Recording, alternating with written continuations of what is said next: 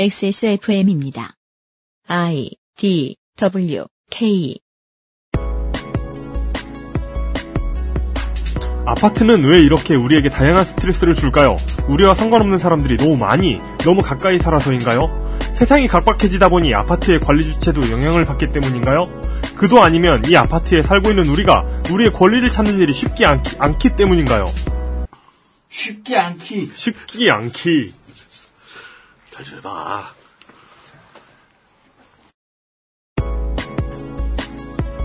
아파트는 왜 이렇게 우리에게 다양한 스트레스를 줄까요? 우리와 상관없는 사람들이 너무 많이, 너무 가까이 살아서인가요? 세상이 각박해지다 보니 아파트의 관리 주체도 영향을 받기 때문인가요? 그도 아니면 이 아파트에 살고 있는 우리가 우리의 권리를 찾는 일이 쉽지 않기 때문인가요? 히스테리 사건 파일 그것은 알기 싫다에서 알아보겠습니다.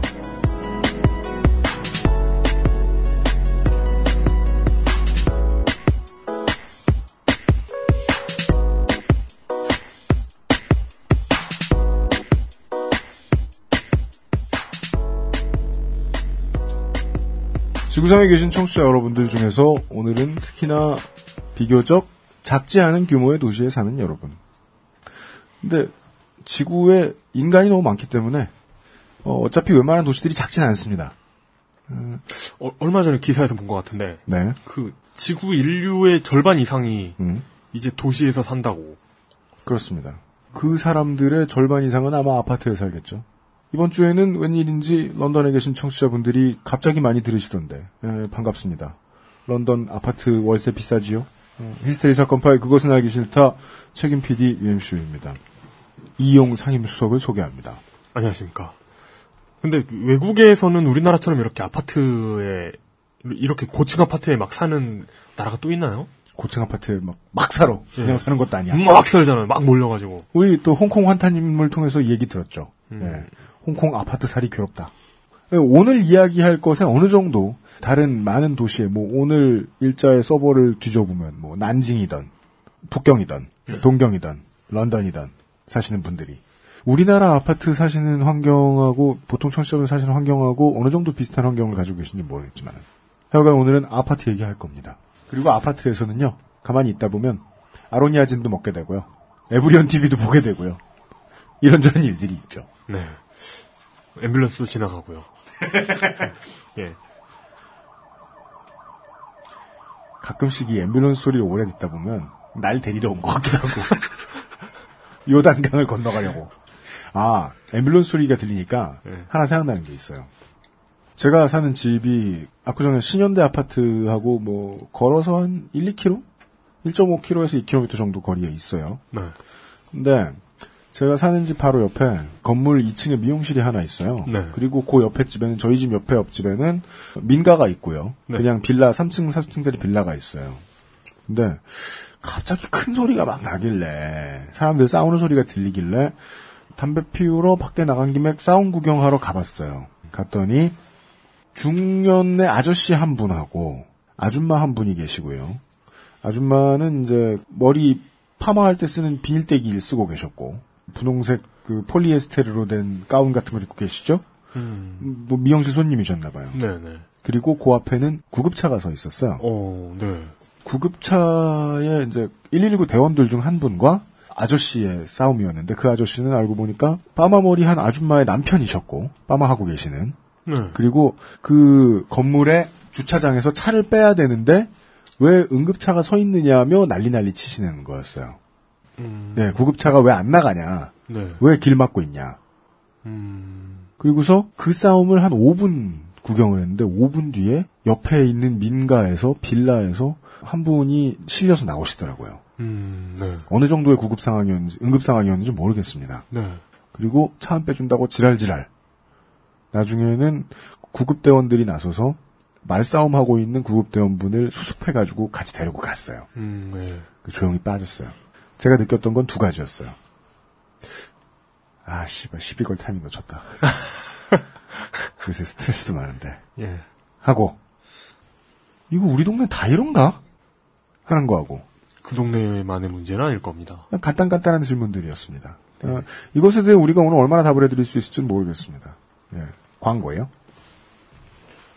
금요일에 히스테리 사건 파일 그것은 알기 싫다는 에브리온 TV 다 따져봐도 결론은 아로니아진 바른 선택 빠른 선택 1599 1599 대리운전 커피보다 건강한 아르케 더치커피 스마트폰 바깥에서 만나는 어플리케이션 축제 앱쇼 2014에서 도와주고 있습니다. XSFM입니다. 지금보다 더 커질 내 손안의 세상. 어플리케이션 박람회 앱쇼 코리아 2014가 12월 12일 금요일부터 12월 14일 일요일까지 서울 지하철 3호선 학여울역 세택에서 개최됩니다. 어플리케이션과 모바일 device, 사물 인터넷 전시와 유익한 세미나가 기다리고 있습니다. 매일매일 100분께 LG G워치, 넥서스 9을 비롯한 다양한 선물에 홈페이지 사전 등록자에게 드리는 특별한 경품도 절대 놓치지 마세요. 지금 바로 검색창에 앱쇼를 검색하세요. 그래도 건강식품인데 함량이 중요하지 않을까? 정말로 한 박스에 15,151알에 아로니아 과실이 들어있는 게 맞는지. 인증선 들어있어? 원산지 대서관에서 추천서도 써줘야 하는 거 아니야? 다 알아보셨나요? 비교하실 필요 없죠? 언제까지나 마지막 선택. 아로니아 진. 냉장 숙성이 필요한 커피란 다시 말하면 냉장고에 넣어두기만 해도 좋은 아르케 더치 커피. 커피 아르케닷컴 원두 커피보다 적은 카페인의 커피. 부담 없이 하루에 한 잔 더. 아르케 더치 커피. 커피 아르케닷컴 광고와 생활 XS몰의 네 번째 입장 선수 이- 그 Royal Rumble이죠 지금 그렇습니다. 예 컴백한 아르케 더치 커피입니다. 네, 어제는 컴스테이션 최저가 PC였어요. 예. 지금도 다른 곳에서 구매하실 수 있는 다양한 맛의 더치커피 원액들 포함 더치커피를 무턱대고 계속해서 재구매하는 분들을 위해 페트병 1000ml 패키지를 비롯하여 우유병 같은 데 넣었더라고요. 이, 이게 1리터죠? 그렇죠. 예. 국내에 잘 없는 커피 용품들을 바리바리 싸들고 등장했습니다. 파는 물건이 너무 많아 XS몰 개발팀이 고생하고 있습니다. 그렇다고 하더라도 불편한 점들에 대해서는 지적질해 주십시오. 종종 반영합니다. 네. 그 무엇이든 물어보라는 거하고 같은 거죠. 뭐요? 그러니까 뭐든 지적하라는 게 음. 그러니까 지적을 하든 물어보든 맘대로 해라. 아, 그렇죠. 취사 선택하겠다. 그래도요, 예. 우리 저 개발팀 분들께서 생각보다 대처가 상당히 빠르십니다. 네. 어, 심지어 우리 방송이 나가기 전부터도 마켓의 줄 간격이 좀 너무 좁아가지고 글이 잘안 보인다. 보자마자 바로 줄 간격을 떼주시고, 오. 네, 할 수 있는 것들은 최대한 하고 있는 것 같습니다. 네. 하여간 편하다는 이유만으로 무턱대고 더치커피를 재구매해 주시는 고객 여러분들. 네, 이렇게, 무, 이렇게 무분별하게 구매하시잖아요? 그러면 자꾸 공급이 늘어요. bullwhip effect라는 bullwhip effect라는 게 있습니다. 네. 예. 뭐예요? 소채찍. 네, 소채찍 같은 거죠. 뭡니까? 그러니까 그 supply chain이 쭉 있을 거 아닙니까? 음. 원료에서 음. 소비까지. 근데 소비단에서 뭔가 이상 신호가 잡혀요. 음. 소비량이 꿈틀해요. 음. 꿈틀하면 이 단을 지나올 때마다 음. 어 지난번보다 20% 늘었네 하고 음. 생산량을 늘려요. 음. 생산량이 늘리면 그 전 단계에도 신호가 갈 거 아니에요. 음. 헐 20%가 늘었어. 우린 40% 늘리자 해가지고 음. 이 끝단에 가면 폭풍 같은 수량이 폭풍 같은 수량을 생산하게 돼요. 그래서 아. 이그 잘못된 신호 해석으로 인해 음. 기업이 망할 수도 있다. 네, 기업이 망하고 체인 전체가 망가질 수 있는 따라서 네, 분별 있게 소비하세요. 네. 시사 해설 그렇게는 알기 싫다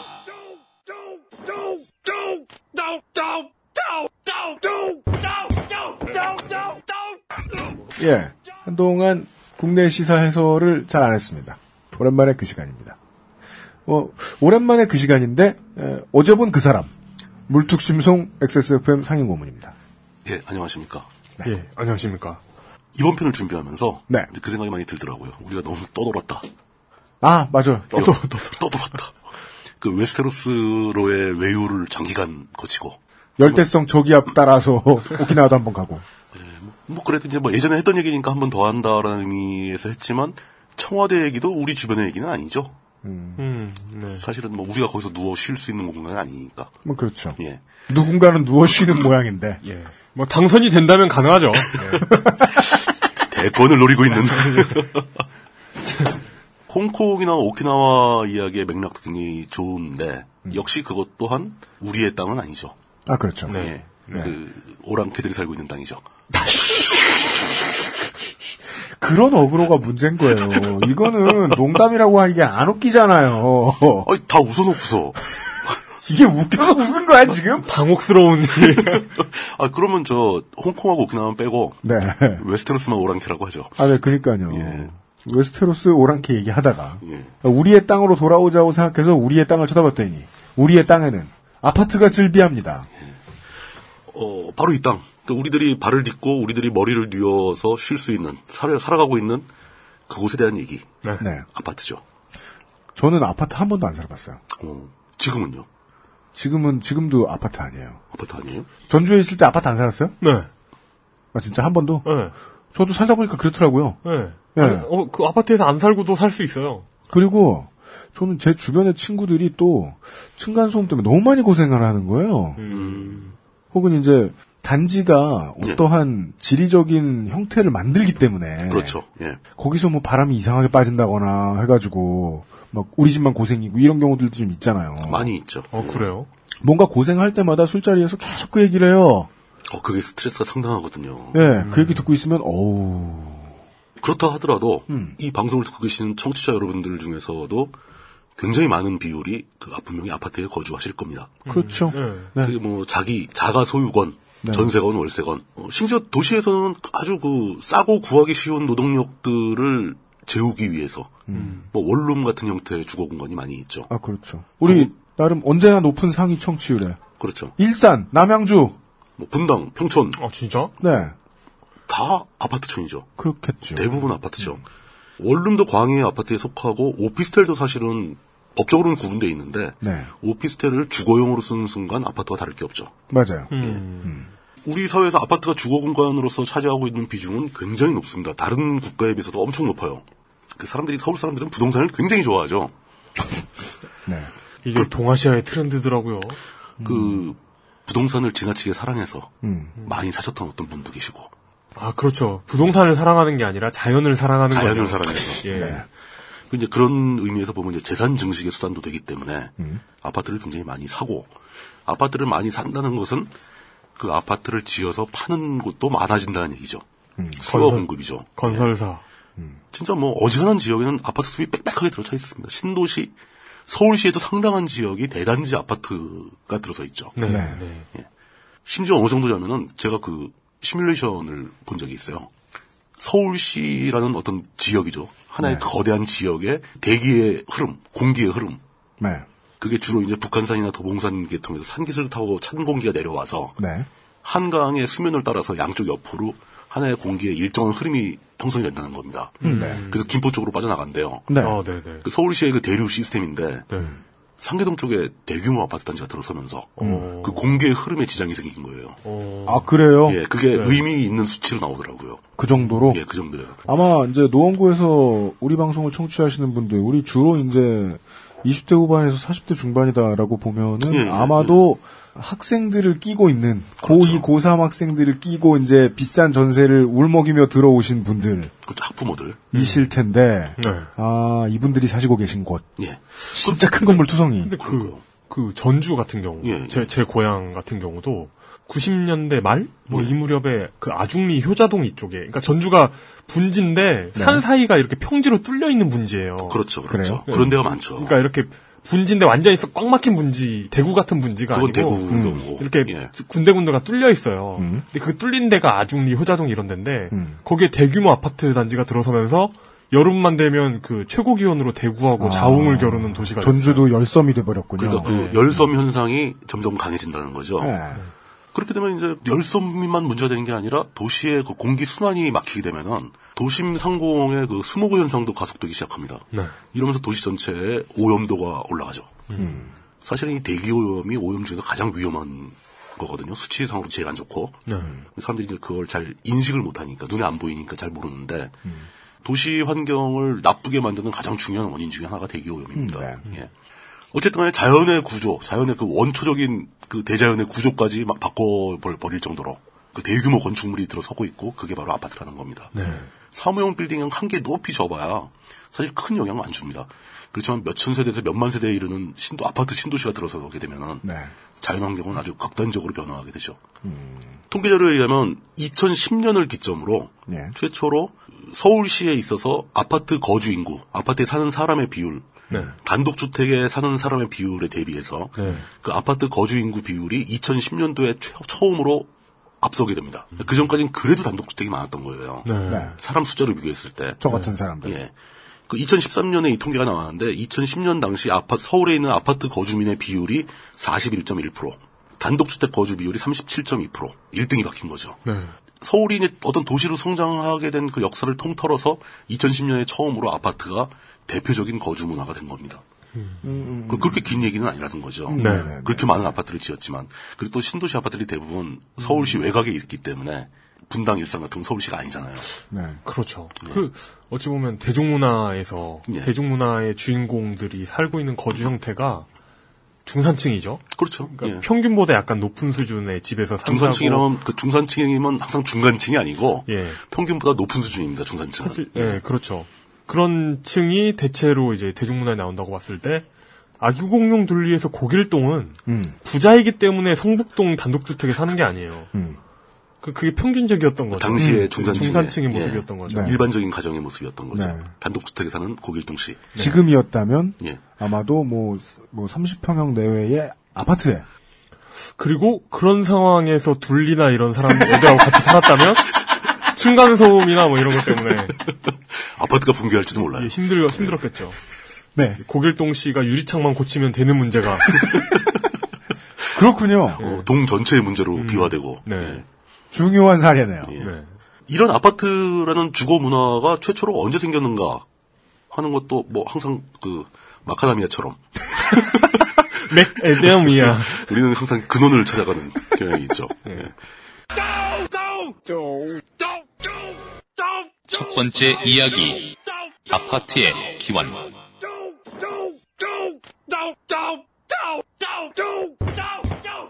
그 프랑스의 건축가인 그 르 꼬르뷰제라는 사람이 그 1922년에 일종의 그 빈민 구제 산업, 사업의 일환으로 어. 빈민들을 위한 주거 공간으로 아이디어를 낸 겁니다. 몰아넣기. 공동주택. 네. 예, 여기다 몰아넣으면 된다. 뭐, 근데 이게 그 당시의 정책 입안자들한테는 환영을 받았대요. 1922년이면 오래된 거 아닙니다. 20세기 초반이에요. 100년도 안 됐습니다. 100년이 안 된 거죠, 아직.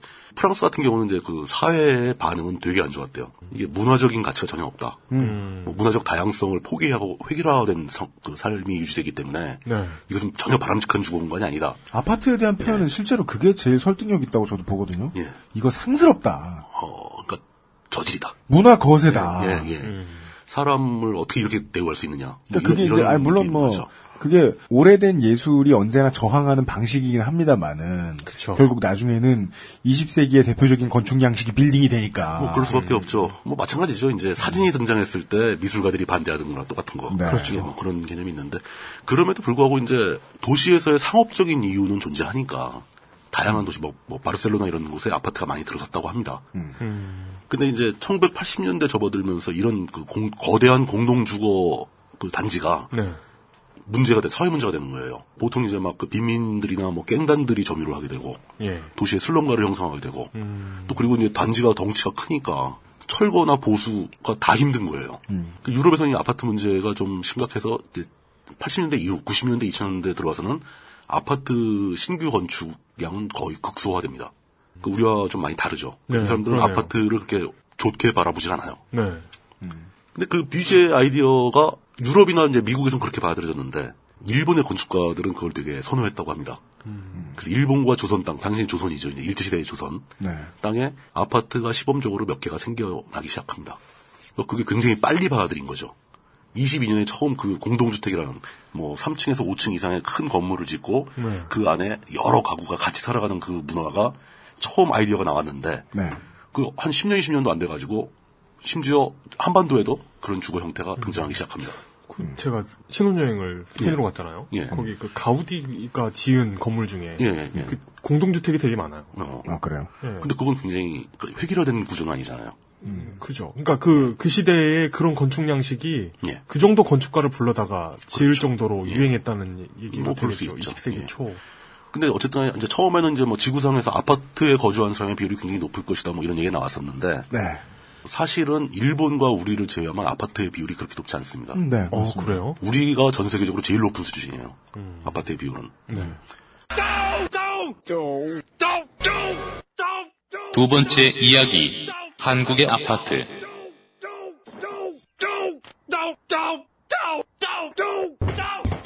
최초로 그 회현동 그 그때 일제시대 용어로는 본정통이었죠. 종로구 근처에 있는 네. 그 회현동에 아파트와 유사한 것이 하나 건축됩니다. 아파트와 유사한 것. 예. 그때 그 미쿠니 상사라는 그 일본 회사가 있었는데 네. 그 회사가 3층짜리 건물을 올리고 그 건물을 그 사람이 주거할 수 있는 공간으로 만들어내는 거죠. 그 아파트의 원 기초적인 형태예요. 그- 그리고 이제 그 회사는 그 건물을 자기네 회사에 다니는 직원들 사택으로 쓰게 됩니다. 직원 복지의 일환이겠죠. 한국 사람들 뭐 우리 앞 세대들은 그걸 보통 합숙소 왜 뭐, 뭐 이렇게 숙소, 불렀죠. 사원 주택, 뭐, 뭐 이런 거. 네. 네, 네. 근데 당시에만도 이 3층짜리 건물에 사람이 먹고 자고 한다는 것이 굉장히 생소한 일이어서 음. 세간의 화제가 되었다고 합니다. 어떻게 3층까지나 올라가서 잠을 자고 밥을 먹고 거기서 어떻게 잠자고 살아? 뭐 이렇게 되는 거죠. 예. 사람들이 굉장히 신기했던 거죠. 그건 막루 아니야? 예. 당시에 3층짜리면 되게 높았죠. 예. 예. 연기 피우면 군인들이 놀라는 거 아니야? 근데 이, 그, 이 미쿠니 아파트는 사실 그 아파트라기보다는 그 미쿠니사의 관사, 뭐 사원주택에 해당하는 거니까 최초의 아파트라는 명예를 갖지 못해요. 우리나라에서도. 오히려 상업적으로 거주 공간을 지어서 일반인들한테 임대하기 시작한 것은 충정 아파트가 최초라고 충정 예, 아파트. 기록돼 있습니다. 서대문인가 보네요. 회사 이름을 따서 풍전 아파트라고도 하기도 하고 그 유림 아파트라고 불리기도 했어요. 네. 어, 그래요? 예, 근데 이제 일부는 헐렸고 일부는 남아 있는데 서울시가 이걸 매입해 가지고 문화재로 관리하려고 진행을 하고 있습니다. 네. 몇 가지 이제 무슨 뭐 미디어에 노출된 적도 있어요. 좋은 움직임이네요. 예. 그건 이제 그때까지만 해도 다 일본 사람이 지은 일본 때의 일이니까 네. 일제 때 일이니까 해방 이후 최초로 우리 사회에 아파트가 등장을 합니다. 그 국내 기술의 국내 회사에 의해서 그게 그저 고려대학교 바로 옆에 있는 종암 종암동에 종암 아파트가 실질적인 최초입니다. 아, 그래요? 예. 뭐 시범 아파트 이런 거. 그건 한참 더 뒤에 얘기예요. 그걸 앞서 훨씬 앞서나 예, 보네. 훨씬 앞서. 이건 뭐 50, 50몇 년도, 50년대 어, 얘기예요. 이게. 이 종합 아파트는 지금 이제 완전히 철거돼서 없어졌는데 네. 종합 아파트의 특징이 최초로 수세식 변기가 설치된 아파트였습니다. 그렇습니다. 그럼 예전에는 아니었단 거예요? 그 외부에 공, 공동 화장실이 있었죠. 아. 이때 종합 아파트를 사회에서 보면서 깜짝 놀란 게, 저 아파트라는 걸 지었는데 저기는 당시 말로는 변소죠. 변소가 집안에 있다. 어허, 처가와 뭐. 이런 상스럽지, 상스러운, 뭐 이런 반응이 나왔겠죠. 어떻게 집안에 변소를, 온 집안이 냄새나게. 냄새가 풀풀 날 텐데, 뭐 그래. 네. 근데 하여간 수세식 아파트가 들어갔고, 대한민국 최초의 아파트라는 명예를 갖고 있습니다. 오, 이 그렇구나. 규모가 그 지은 회사는 중앙산업이었고 삼계동에 보통 4층에서 5층짜리였고요. 152세대가 지어졌다고 합니다. 그다 입주했고 당시로서는 완전히 최첨단 주거시설이어서 그 사회의 최상류층, 정치인, 의사, 교수 이런 사람들이 주로 입주를 했다고 합니다. 네. 그리고 이 아파트의 준공이 얼마나 큰 행사였냐면은 그 완공식 그 기념식에 당시 이승만 대통령이 직접 가서 축사를 했다고 합니다. 백몇 세대 아파트를 짓는데. 150세대 아, 아파트짜리 아파트 완공했다고. 그 최초라는 의미가 굉장히 강한 거죠. 이제 중앙 아파트가 최초의 아파트라는 그 의미를 부여받았다면은 최초의 아파트 단지가 또 생깁니다. 아파트 단지라는 건 뭐 한 동 두 동 세워진 단지가 아니잖아요. 어. 마포구 도화동에 지어진 마포 아파트입니다. 도화동? 이 근처잖아요. 지금 저희 사무실 바로 뒤에 있는 삼성 아파트. 아, 그 자리가 아, 지금은 없구나. 지금 은 헐렸죠. 아. 그 도화동의 마포 아파트, 아파트 는 굉장히 유명했습니다. 네. 그때 이제 대한주택공사가 만들어진 다음에 아, 그 삼성 아파트 있잖아요. 예. 그, 아, 거기 사는 분이 아, 그- 어떻게 거기 한나라당? 한나라당이 아, 당사가 주소가 그 도화동 삼성 아파트 한복판에 아, 그 얘기 나왔었지. 예, 그랬었죠. 그게 노인정 주소인가 모르겠네. 네. 아시는 분 좀. 그러니까요. 네. 어, 대한주택공사가 이 아파트를 처음 계획을 하면서 아주 야심찬 계획을 하는데 이때 아파트가 우리 사회의 주된 그 메이저 주거 문화로 자리 잡게 될 것이라고 예측한 사람들이 있었어요. 근데 그 사람들의 문제는 세간의 인식이죠. 그렇게 높은 곳에 살아, 살아도 될까? 안전할까? 편리할까? 뭐 이런 걸 다 고려를 했던 겁니다. 그래가지고 일종의 마케팅 개념이었겠죠. 네. 일본에서 내진 설계 기법을 배워와가지고 어. 내진 설계가 적용됐어요. 그리고 최초로 이거를 10층에 11개 동, 10층짜리 11개 동을 지으려고 그랬는데 네. 브레이크가 걸립니다. 10층짜리를 지으려면 엘리베이터가 있어야 되잖아요. 그죠. 예, 그 당시에 전력 사 정도 그렇고 정부나 기타 다른 기- 관계기관에서 네. 엘리베이터는 안 된다. 왜요? 전기 낭비가 심하다. 음. 주 얘기가 전력 문제였다고 합니다. 그래서 엘리베이터가 빠지고 층수가 6층으로 나아져요. 네. 오. 그리고 엘리베이터 없는 6층 건물. 예. 그런 얘기도 하는 것 같더라고요. 저기에 다 사람들이 들어와서 살 리가 없지 않냐. 그러니까 그 당시에는 사회적으로 다 예. 그랬어요. 뭐 언론도 막 비판을 하고 저기 사람이 누가 들어가겠는가. 예. 층까지. 돈지랄이다. 예, 잘못된 거다 했는데 네. 이제 그때 이제 처음에 그 기존에 있던 뭐 종합 아파트 이런 거는 다 이제 복도식 아파트 있잖아요. 네. 그러니까 최초로 설계하게 되면 다 복도식이 나올 수밖에 없죠. 옛날 아파트 지금도 있는데 보면 다 복도식 아파트죠. 네, 복도식이 주로 있는데 네. 최초로 계단식이 처음 도입됩니다. 오. 혁신적이네. 복도식은 아무래도 사생활 침해가 좀 있죠. 복도를 네, 걸어가다 그렇죠. 보면 창문을 통해서 안이다 들여다 보이잖아요. 그렇죠, 예. 계단식은 문만 딱 마주보고 있지 창문은 다 다른 방향으로 나 있지 않습니까? 네. 맞아. 그래서 그 옛날 아파트들 보고 있으면 예. 복도 쪽 방의 창 쪽에는 뭘 물건을 쌓아놓았고 네, 대부분 무슨 뭐 이렇게 창으로 안 예, 써. 다용도실 같은 걸로 쓰죠. 보일러실 쓰고. 예. 뭐 예. 뽀로로 얼굴 나와 있고 뭐. 옆에 크롱 살짝 보이는. 예. 맞아요. 아, 나 아파트 살아봤다. 바로 그 도화동 길 건너에 있는, 예. 다리 건너에 있는, 예. 그, 여의도 시범 아파트에 아, 한달 동안 여의도 시범 아파트. 거기 굉장히 구조가 독특하지 않나요? 앨범 작업 때문에 예. 그 아는 동생들하고 네, 그 네. 뭐, 뭐 이렇게 보면은 오래 전부터 거기 부동산에 투자하신 할아버지 할머니들이 그렇죠. 되게 그 근검절약이 생활화되신 음. 분들이 심지어 뭐 김밥집에서 받아오는 뭐 도시락 조그마한 스티로폴로 된 그릇 이런 것까지 다 모아놓으시는 예. 몇십 년째 그러시는 분들이 몇 채 가지고 계신데요. 그렇죠. 시범 아파트가. 네. 근데 아직도 재개발이 안 되죠. 근데 거기에 네. 한달 동안 그냥 집 빈다고 작업할 거면 쓰라고 내주셨나 봐요. 무슨 외할머니 외할머니 아. 분들이. 아. 그래서 한 달 동안 가서 산 거예요. 네네네. 얼마나 특이한지 예. 20세기 20세기 말 아이가 보기엔 거기 무슨 장독대도 있자, 있고 그러지 않아요? 그 일단은 옛날 아파트의 요즘 아파트와 다른 점. 예. 네. 1층에 주차장이 있어야 될 곳에 풀밭이 그렇죠. 있고 잔디밭이 어. 있고. 그 다음에 중앙복도가 있고 그 중앙복도 유리창마다 뽀로로 이렇게 살짝 보이고 예. 그리고 들어가 보면 화장실에 변기가 다른 곳에 비해 너무 가운데에 있어요. 변기 뒤쪽에 공간이 상당히 넓은데 아, 변기가 주인공이구나. 그 욕실에. 리모델링을 많이 했다는 뜻인지 저는 알 수도 없고 아, 네. 그리고 110볼트 음, 110볼트 코- 콘센트. 하고 예. 정말 비가 많이 오면 아직도 이 지하에 있는 전기실이 예, 침수. 마비가 돼버리고 어, 침수되죠. 예, 불이 다 꺼지고 그 연탄아궁의 흔적과 장독대의 흔적이 저는 있어요. 옛날에 네. 그 그것도 70년대 있고. 아파트는 네. 장독대 다 있고 그랬어요. 예. 그러니까 지하 주차장 하나도 만들 수 없는 상황이라 음, 주차하기에도 되게 힘들고 난감하죠. 네. 그런데 가면 역사의 향기를 느낄 수 있다는 것 말고는 별다른 장점이 없을 거예요. 그러니까요 한 달 동안 그냥 역사 구경하다 온 기분이 그렇죠. 들었어요. 이 마포 도화동의 마포 아파트가 완공된 것이 1964년입니다. 네. 그리고 그 뒤에 훨씬 아, 한 4년쯤 지나서 제가 태어나죠. 의외로 젊으신. 의외로 젊으신. 아파트 역사의 그- 상 증인조차 안 될 정도로 젊으신. 그 건설 현장에서 일하셨을 것 같은데. 아 그때도 지금과 똑같은 외모하고 그때, 그때 알바를 하시, 하고 계셨을 것 같은데. 도넛, 도넛을 거기서. 먹으며 예. 관제실에서 저는 그 마포 그 도화동에 있는 마포 아파트에 저희 친척이 사는 분이 계셔가지고 네. 거의 몇 번 놀러 갔던 기억이 나요. 아 물뚱이면 마포에 오래 계셨잖아요. 그 원래 마포가 제 나와버리죠. 네. 예. 그 굉장히 오래전의 기억인데 지금도 기억나는 게 개인 주택하고 너무 다른 구조에서 약간 놀랬고 음. 그좀 처음에 이제 아파트를 접하게 되면 대부분 그런 느낌이 들죠. 지나치게 폐쇄적이다, 밀폐돼 있다. 음. 이런 개인 주택은 막 문만 열면 대충 마루 있고 막 그러니까. 네, 옛날에 뭐 1, 2층짜리 주택들은 마루가 있는, 그러니까 대청 마루가 있는 집도 있고, 네, 네. 그리고 특유의 햇빛을 받으면 반짝반짝 빛나는 왁스칠이 어마어마하게 된 그쵸. 나무로 되어 있는 그쵸. 이런 게 네. 너무 창들이 다 넓어가지고 옛날 집들은. 그 결과적으로 되게 춥죠. 예. 그래서 좀 되게 열려 보이잖아요. 예, 공간이 네. 좀 열려 있는 느낌이 드는데 아파트는 안 그랬어요. 아파트는 완전히 꽉 막혀 있는 느낌을 많이 느꼈었어요. 당시 이제 그 공덕동 일대에 도시의 모습이 완전히 달라져 지금하고. 예. 그러니까 뭐 건물이 2, 3층짜리 건물도 별로 없을 정도로 그 바닥에 납작하게 붙어 있었고 제 기억에 뚜렷하게 남은 게 이제 공덕동 로터리 근처에 마포 소방서가 있었습니다. 네. 마포 소방서에 뭐가 있었냐면은 전망대가 있었어요.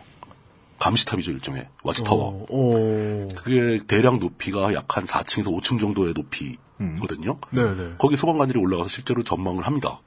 연기 올라오는 데 없나, 불난 데 없나. 아. 실제로 쓰였던 감시탑인 거예요. CCTV군요. 예. 어, 산불 산불 감시 그 초소처럼. 예, 그렇죠. 근데 그 공덕동이라는 나름대로 그 마포의 종점 전체 종점도 있었고 도시의 일부인데 그 탑에 올라가면은 마포 일대에서 서대문 서대문까지 거의 신촌까지 그 한강 있는 데까지 시야가 막히는 데가 없었어요. 지금은 바로 그 앞에서 바로 그 옆에 있는 롯데 시티 호텔이 막혀가지고 코앞에 벽이 딱또 있겠지.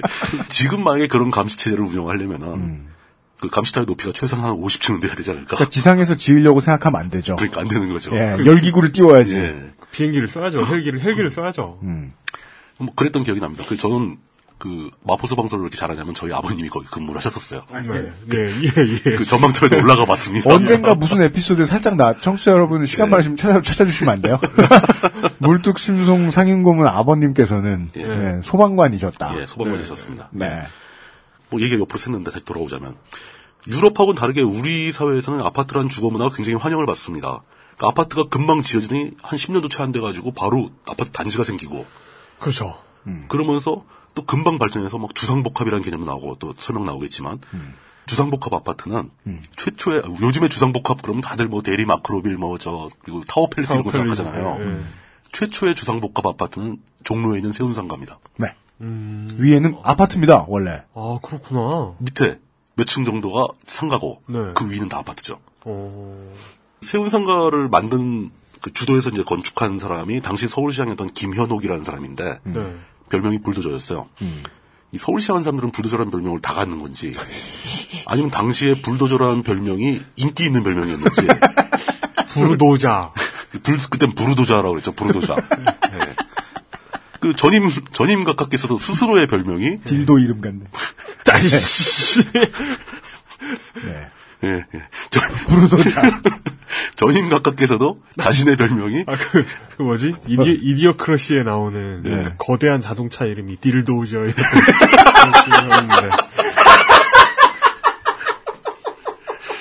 아 참네. 부르, 부르도자. 예. 네. 다시 돌아와서 세 번째 합니다. 전임 각하께서도 자신의 별명이 불도저인데 불도저는 불도저인데 컴퓨터가 달린 불도저라서 컴도저다. 뭐 이런 얘기를 했던 적이 있었어요. 거기 다른 걸 다 넣으면 딜- 딜도자다. 오케이. 네. 그김 시장이 그 세운사가 있던 자리가 다 판자촌이 있던 자리거든요. 예. 거기 판자촌을 무자백에 쓸어버리고 최신식 주상복합 아파트를 건축을 한 겁니다. 무자비하게 쓸어버리고. 예. 컴퓨터가 달린 부르도자. 네. 왜? 자꾸 거기 집착을 해. 예. 어, 그리고 이제 그 1, 2층 상가에 전자제품을 파는 매장들이 대거 입주를 하게 되면서 세운 전자상가로 아주 그 명성을 떨쳤죠. 네, 네. 지금 이제 와서는 그게 완전히 이제 망가져가지고 몇몇 시장들한테 굉장히 골치를 썩히고 있는 아주 애를 먹이는 음, 세운상가. 애물단지가 돼버렸죠. 네, 앞에서 쌀을 키우고 있죠. 예, 뭐 앞에서 네. 그 논같이 해놓고 네. 네. 세운상가가 준공된 것이 1967년입니다. 그리고 1968년에는 이름만 들어도 다 아시는 종로 낙원상가가 역시 또 주상복합 아파트로 만들어지죠. 네. 음. 악인들의 개미지옥. 예, 1년 차이에요. 개미지요. 네. 아, 거기 들어가면 못 나오는 거예요? 간만에 현금 좀 만졌다고 생각했다가 거기 이렇게 지나가다 빠져가지고 예. 쫙, 쫙 빨리는 쫙 거예요. 빨리는. 저는, 저는 상경하고 그 낙원상가 처음 봤을 때, 예. 그 공각기동대가 생각나더라고요. 왜요? 아, 그 공각기동대에 나오는 그, 음, 음침한 도시의 그 모습. 음침한 느낌이 이렇게 나면서, 아, 지하에 이렇게 도로 나 있는. 예, 그 안에 뭔가 활발하게 막 사람들이 지나다니고 있고. 그렇죠. 예. 그 낙원상가 옆에 가면은 그 싸고 맛있는 밥집, 술집이 많죠. 아, 주 오래된. 네, 네, 네. 네. 그뭐 국밥 3,000원 막 이런 집. 그렇죠. 어, 예. 음악하는 사람들이 이렇게 머쓱해 하면서 들어가는 거예요. 왜냐면은 자기가 연주하지 않은 악기에 돈을 다 썼기 때문에 예. 3천 원짜리 먹어야겠다.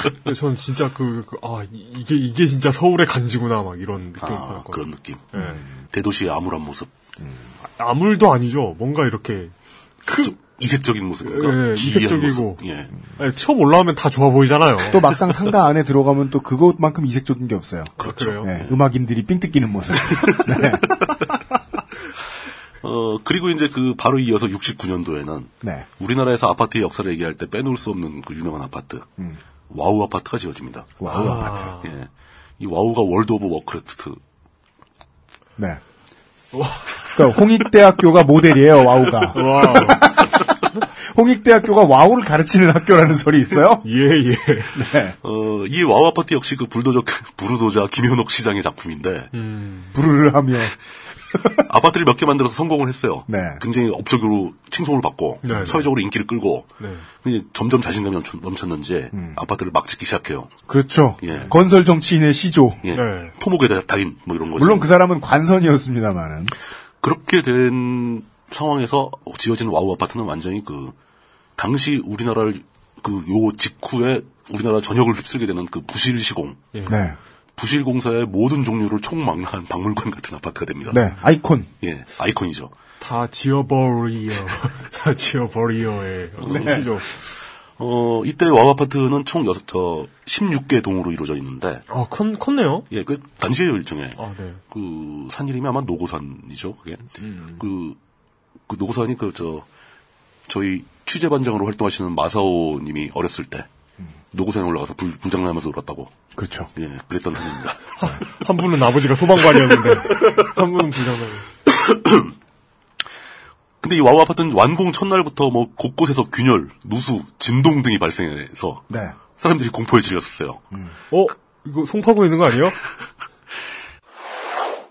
1970년 4월 8일 새벽 준공한 지 넉 달도 안 된 서울 마포구 창전동의 와우 아파트 15동 건물이 무너져 내렸습니다. 새 아파트가 무너질 거라고는 꿈에도 생각하지 못했을 입주민들은 새벽잠에서 미처 깨기도 전에 건물 더미에 깔리고 말았습니다. 온갖 건물 잔해가 나뒹구는 사고 현장은 폭격을 맞은 전쟁터에 가까웠고 결국 33명의 희생자를 낳았습니다. 와우 아파트 사고는 안전 불감증이 낳은 참사였습니다. 서울시에서 하청을 받은 업체가 공사비를 깎기 위해 부실기업에 다시 하청을 줬습니다. 이 과정에서 철근, 시멘트 등의 자재는 제대로 된 건물을 만들기엔 턱없이 부족하게 쓰였고 결국 사고를 불렀습니다. 그렇게 허술한 건축물이어서 사람들이 그 두려움을 느낄 정도로 위험한 상황인 게 확인이 됐고, 아, 심했나 보네요. 그 사람들이 다 철수를 합니다. 대피를 합니다. 입주를 못 하고. 어, 그, 심각했구나. 예, 그 왜 그러냐면 당시에 뭐 그 이 시공권을 서울시로부터 따내기 위해서 공사업체들이 그 뇌물을 어마어마하게 썼다는 거예요. 그러다 보니까 시공을 설계대로 할 수가 없는 거죠. 뭐 예를 들어 기둥에 철근이 20개가 들어야 된다. 그럼 5개만 넣고. 실제로는 이제 거기 저 뭐 그때 기록에 보면 예. 뭐 한 70개 넣었어야 됐다. 예, 뭐 그런 거죠. 근데 다섯 개 넣었다. 네. 그리고 뭐 시멘트를 콘크리트 만들기 위해 시멘트를 섞는데 네. 시멘트 양은 한껏 줄이고 음. 그 거의 그냥 자갈과 모래의 범벅에 시멘트를 약간 조미료처럼 뿌린 정도. 그렇게 돈을 막 빼돌리는 바람에 거기다 또 이제 설계도 막 더 저렴한 방향으로 설계를 막 변경시켜 버리고. 음. 요즘에도 뭐 이런 이런 흔히 있죠. 북한의 아파트, 최근에 예, 예. 평양 근처에 짓다가 붕괴된. 뭐 그런 북한에도 그런 사건가 있었죠. 그러니까 지금 북한이 겪고 있는 후진국형 사고. 예. 그, 그때 저희가 이걸 이미 겪어버린 거죠. 예. 그리고 그 지어진 위치도 왜 그걸 평지에 안 짓고 산 중턱에 지었냐면은 대통령이 지나가면서 잘 보이라고 자기 업적을 자랑하기 위해서 뭐 그랬다는 얘기까지 나올 정도였습니다. 그러니까 아파트를 지을 만한 부지도 아니었다. 당시 기술로는. 뭐 그런 온갖 얘기가 나오는데 하여간 뭐 그렇게 해서 부실 시공을 해서 입주 첫날부터 문제점이 발생해서 사람들이 막 대피하고 이런 상황에 그 하필 그 15동 15번째 그 15동에 있는 주민들이 입주를 한 상태에서 대피를 안 한 겁니다. 네. 그 상황에서 15동 그 동 전체가 그대로 폭삭 주저앉아 버립니다. 그렇습니다. 굉장히 그, 그, 이 이후로 사회적으로 굉장히 유명한 말이 됐죠. 뭐 건물 이상하게 지금 저 와우, 와우 아파트처럼 무너진다. 뭐 이런 얘기가 거의 보통 명사처럼 쓰일 정도로. 80년대까지는 그런 말을 정말 많이 했던 것 같아요. 그럼요. 예. 네. 그 이후에 몇 차례 사고가 더 터지면서 그렇죠. 네. 이제 묻혔죠. 와우 아파트는 잊혀졌죠. 그 당시 15동에 들어있던 사람이 총 74명이 들어있었다고 합니다. 네. 그 중에 30명이 그 자리에서 죽고, 44명, 전원이죠. 그러니까 44명은 심각한 부상을 입게 되고, 그렇습니다. 뭐 자기 들어있던 그 고층 아파트, 당시는 굉장히 고층 아파트가 무너져 내려앉았는데요. 뭐. 우리 사회가 가지고 있는 고질적인 위험 관리 기능의 그 미비는 이때부터 시작된 거라고 볼 수도 있어요. 이 기련 심각한 교훈을 얻고도 아파트가 무너지는 상황을 겪고도 그 뒤로 얼마 안 지나서 얼마 뭐 몇십 년이 지나서 몇십 년 지나서 삼풍백화점이 붕괴하고 성수대교도 붕괴하고 다 이어져 이어져 결국 이런 사고의 끝에는 지금 올해 가장 큰 사고였던 네. 세월호 사건이 자리 잡고 있는 거겠죠. 70년대 고속성장은 필연적으로 이런 그 안전의 문제를 안게 될 수밖에 없었다는 생각을 하고 있습니다. 저는. 물론입니다. 예. 그러니까 뭐 이렇게 차근차근 뭐 따질 거 다 따져가면서 뭐 뒤질 거 다 뒤져, 뒤져보면서 발전한 게 아니라 모든 걸 생각해버리고 그냥 순식간에 발전하다 보니까 네. 이런 일이 생긴 게 아닌가. 또 그리고 다른 면에서는 우리가 전쟁을 겪었잖아요. 네. 전쟁을 겪고 나면 도시에는 항상 판자촌이 생기기 마련입니다. 네. 일자리가 없고 진짜 먹고 살 게 없는 사람들이 생계를 네, 위해서 네. 도시로 모여들게 돼 있어요. 그 판자촌이 대거 생기는데 이쪽에서는 산업이 발전하고 있으면 자금이 생기기 시작하면은 예. 판자촌을 어떻게든 정비를 해야 됩니다. 도심 도심 재정비 사업을 하게 되죠. 예. 근데 그것도 역시 70년대 부르도자 스타일로 불도저 스타일로 밀어붙인 거죠. 그럼 빈민들이 스- 판자촌을 만들어가지고 살고 있는 공간에 아파트를 짓겠다. 도시를 재개발한다. 좋다 이거죠. 그럼 그 지어진 아파트에 거기 있던 원 그 원 주민들 빈, 그 빈민들이 입주할 수 있도록 만들어줬어야 되는 거죠. 그랬던 경우가 기록된 게 별로 안 보입니다. 거의 없죠. 형식적으로는 공식적으로는 다 입주하도록 입주권을 줍니다. 그 요즘 말로 하면 분양권이죠. 네. 딱지. 어, 딱지. 당신들이 여기서 비키면 다 철거하고 아파트를 지을 텐데 그 아파트 한 채를 당신이 입주할 수 있다. 그 권리를 주는데 그 아파트의 구조는 빈민들 입장에서는 도저히 들어가 생활할 수 없는 고비용 구조인 거예요. 다른 사람들은 4억 내는데 너네는 1억이나 깎아줄게. 그래. 세상에 1억 깎아주는 물건이 어딨니? 뭐 반값 해줄게. 막 이렇게 놓고 그 비용조차도 입주할 때 들어가는 비용조차도 이 사람들은 낼 수가 없죠. 그리고서 그거 가지고 투쟁하고 있으면은 어, 건설회사나 용역회사 직원들이 어, 뉴스란에 들러붙어가지고 돈 없는 사람들이 개땡 깡 핀다고 리플을 달겠죠. 그지근성이다. 네. 어, 욕심 부린다. 뭐 이런 얘기 나오는 거고. 네. 그때 이제 그 딱지를 받아 입주권을 받아가지고 대부분 입주가 불가능하기 때문에 헐값에 딱지를 팔아 넘길 수밖에 없었습니다. 음. 그렇게 되면 원래 취지와는 전혀 다르게 네. 거기에 살던 원주민도 아니고 음. 도시의 서민들도 아니고 여유 자금을 이미 확보한 경쟁에 앞서 있는 사람들이 음. 그 딱지를 쓸어 담게 되죠. 음, 그죠. 그리고 그렇게 해서 완공된 아파트는 천정부지로 값이 치솟습니다. 그렇죠. 이게 사실 사회적 규모의 부동산 투기의 시작이거든요, 이게. 음. 그럼 그 부동산 투기를 보고 아파트는 돈 버는 거다. 와, 진짜 멋있다. 아파트 한 채만 샀으면 원이 없겠다.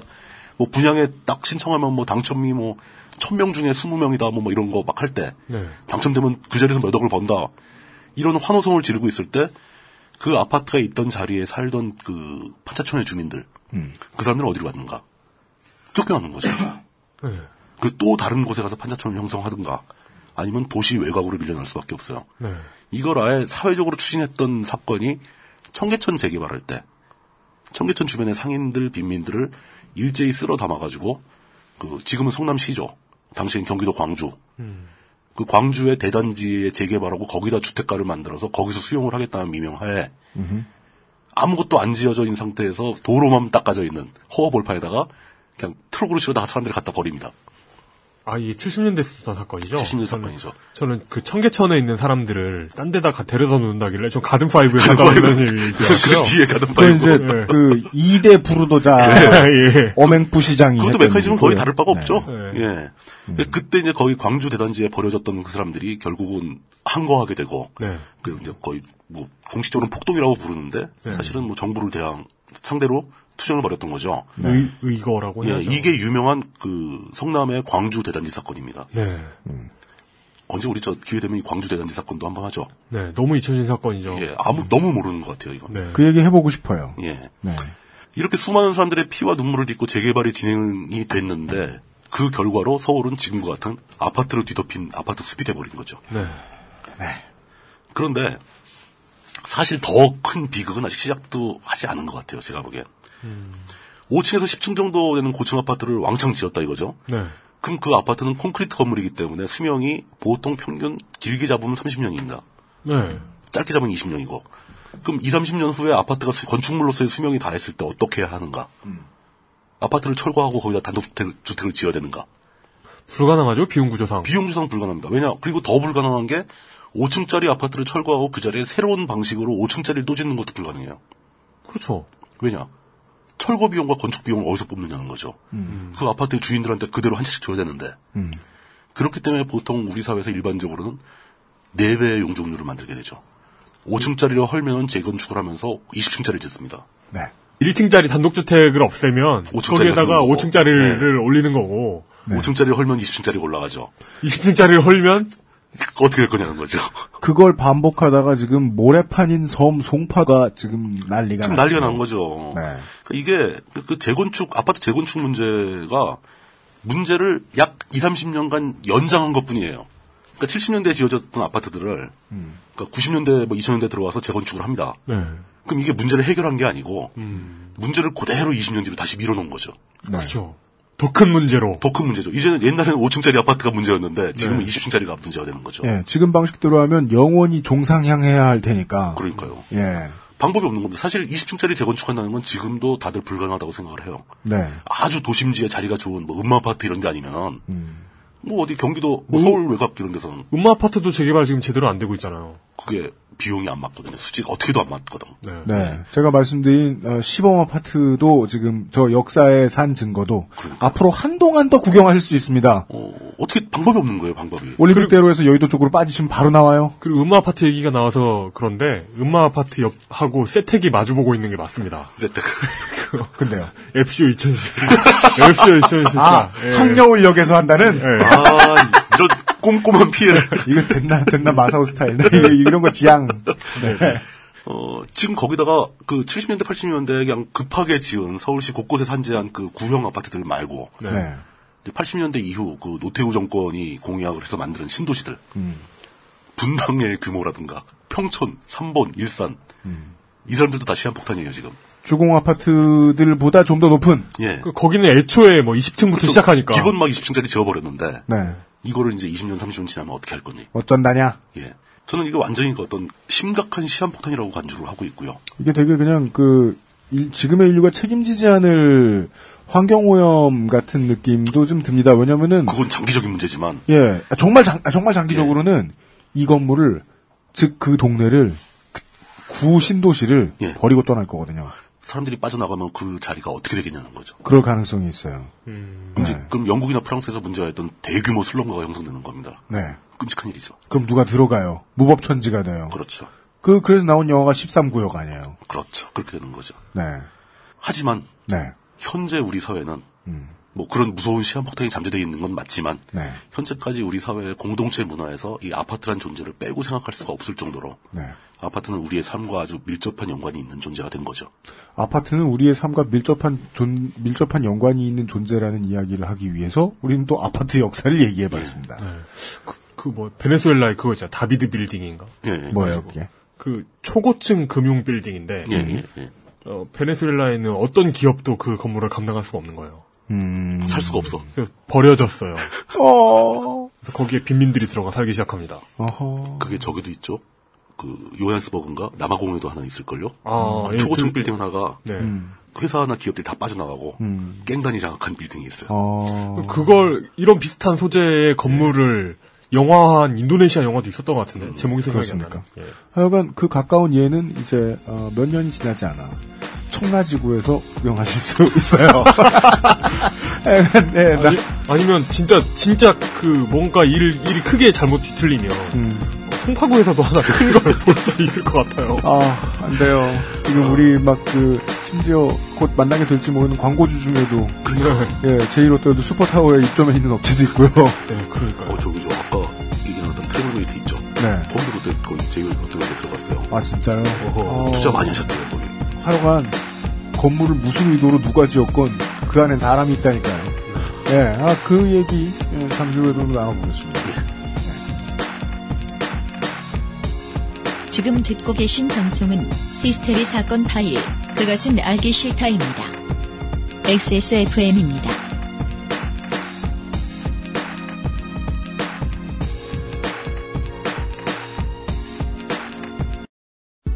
이제 어플리케이션도 device도 개발팀도 전시장도 모두 준비됐습니다. 하지만 여러분이 없다면 앱쇼 코리아는 그저 빈 공간일 것입니다. 여러분을 만나기 위해 1년간 달려온 앱쇼 코리아 2014. 12월 12일 금요일부터 14일 일요일까지 하겨울역 세택에서 지금 당신을 기다립니다.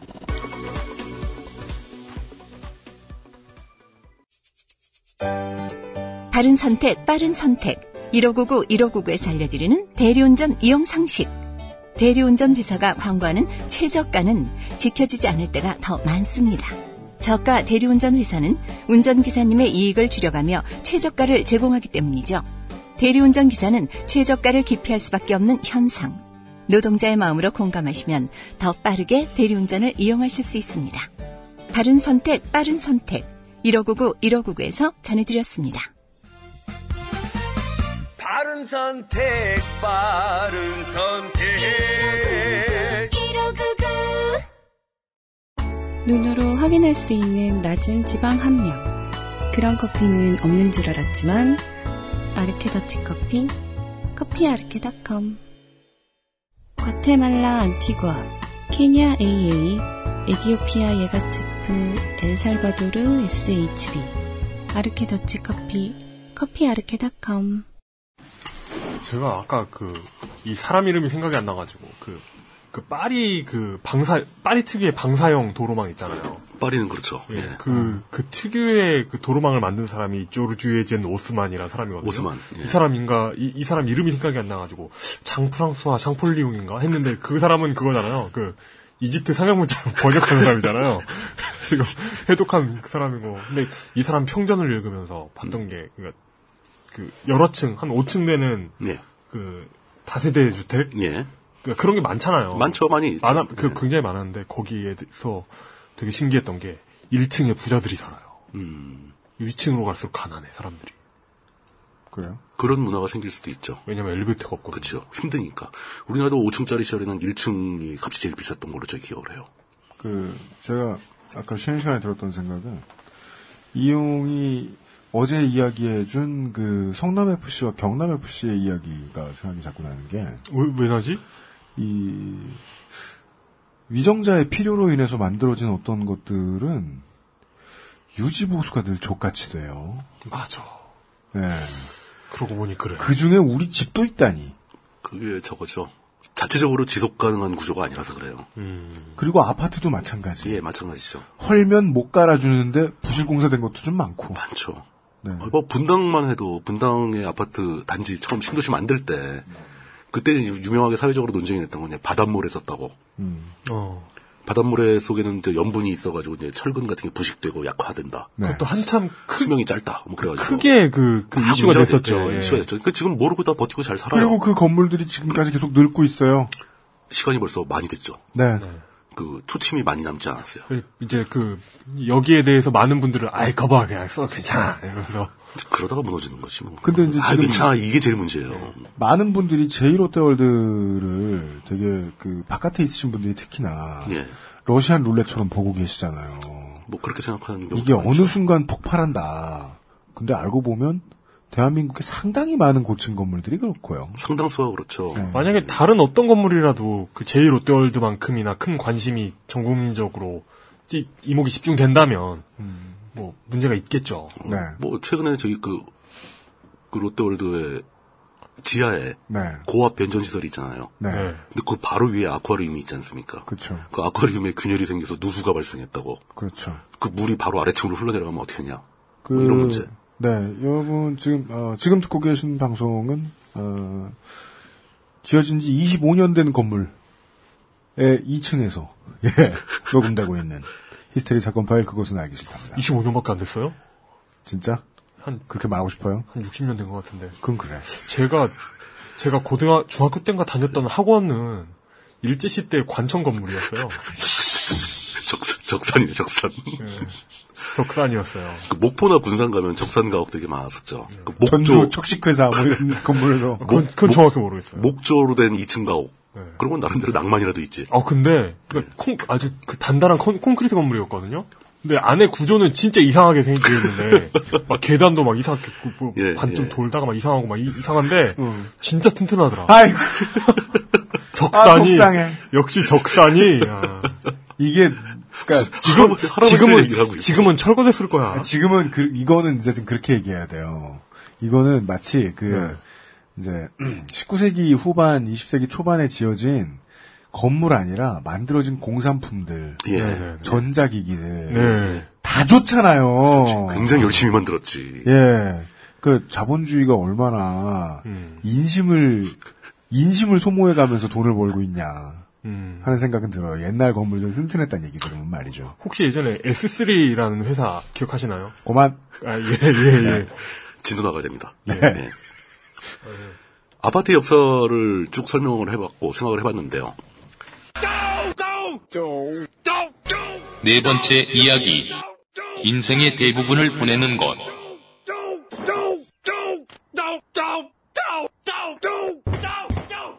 문제는 아파트가 건물만이 아니라는 거죠. 네. 아파트는 업무용 공간도 아니고 상가도 아니고 사는 곳. 사람이 사는 곳입니다. 그럼 아파트 그 자체보다 아파트에 사는 사람들이 더 중요하다는 건 당연한 얘기죠. 근데 그 사람들이 집단적으로 모여서 살기 때문에 거기서 먹고 자고 쉬고 다 하지 않습니까? 네. 일하는 시간 빼고는 거기서 시간을 인생의 대부분을 보내는 곳- 장소인데 공동 주거 관리 공간이므로 당연히 관리가 필요하겠죠. 네. 아, 공동 주거 공간이므로 당연히 관리가 필요하겠죠. 단독 주택이라면 내가 다 알아서 해야 됩니다. 내가 관리해야죠. 망가지면 내가 고쳐야 되고 뭐 시끄러도 내가 참아야 되는 거고 내가 알아서 다 해야 되는 건데 여러 세대가 모여 있는 아파트라는 공간은 공동체가 형성이 되기 마련이죠. 나 혼자 뭘 할 수가 없습니다. 아까 얘기한 고길동 씨가 둘이를 데리고 아파트에 살았더라면 이거랑 똑같은 문제죠. 네. 네. 그리고 항의가 들어왔습니다. 아, 예측되는 어, 고길동 씨가 살았던 집은 도봉구 쌍문동이랍니다. 네. 강북군 줄 알았네. 예. 이렇게 그 공동 주거 공간인 아파트를 관리하기 위해서 만들어지는 법안도 있어요. 주택법에도 항목들이 다 있고요. 그다음에 공동 주택 관리 준칙 뭐 이런 게 다 있습니다. 기본적인 룰은 대략 이렇게 구성이 되는데 아파트에 입주하여 생활하는 사람들은 입주자 대표 회의를 구성하게 돼 있고요. 이 회의에서 모든 걸 결정을 합니다. 최고 의결 기구예요. 네. 공동체 네, 네. 입주자 대표 회의가 의결한 의결 사항에 따라서 관리소를 두게 돼 있고 관리소 소장을 고, 그 고용하고 관리 직원을 고용하게 돼 있습니다. 그럼 그 사람들이 아파트를 관리하기 위한 각종 업무를 처리하게 됐는데 그 중에서 또 인력이 많이 필요한 것 중에 하나가 아파트 경비 업무죠.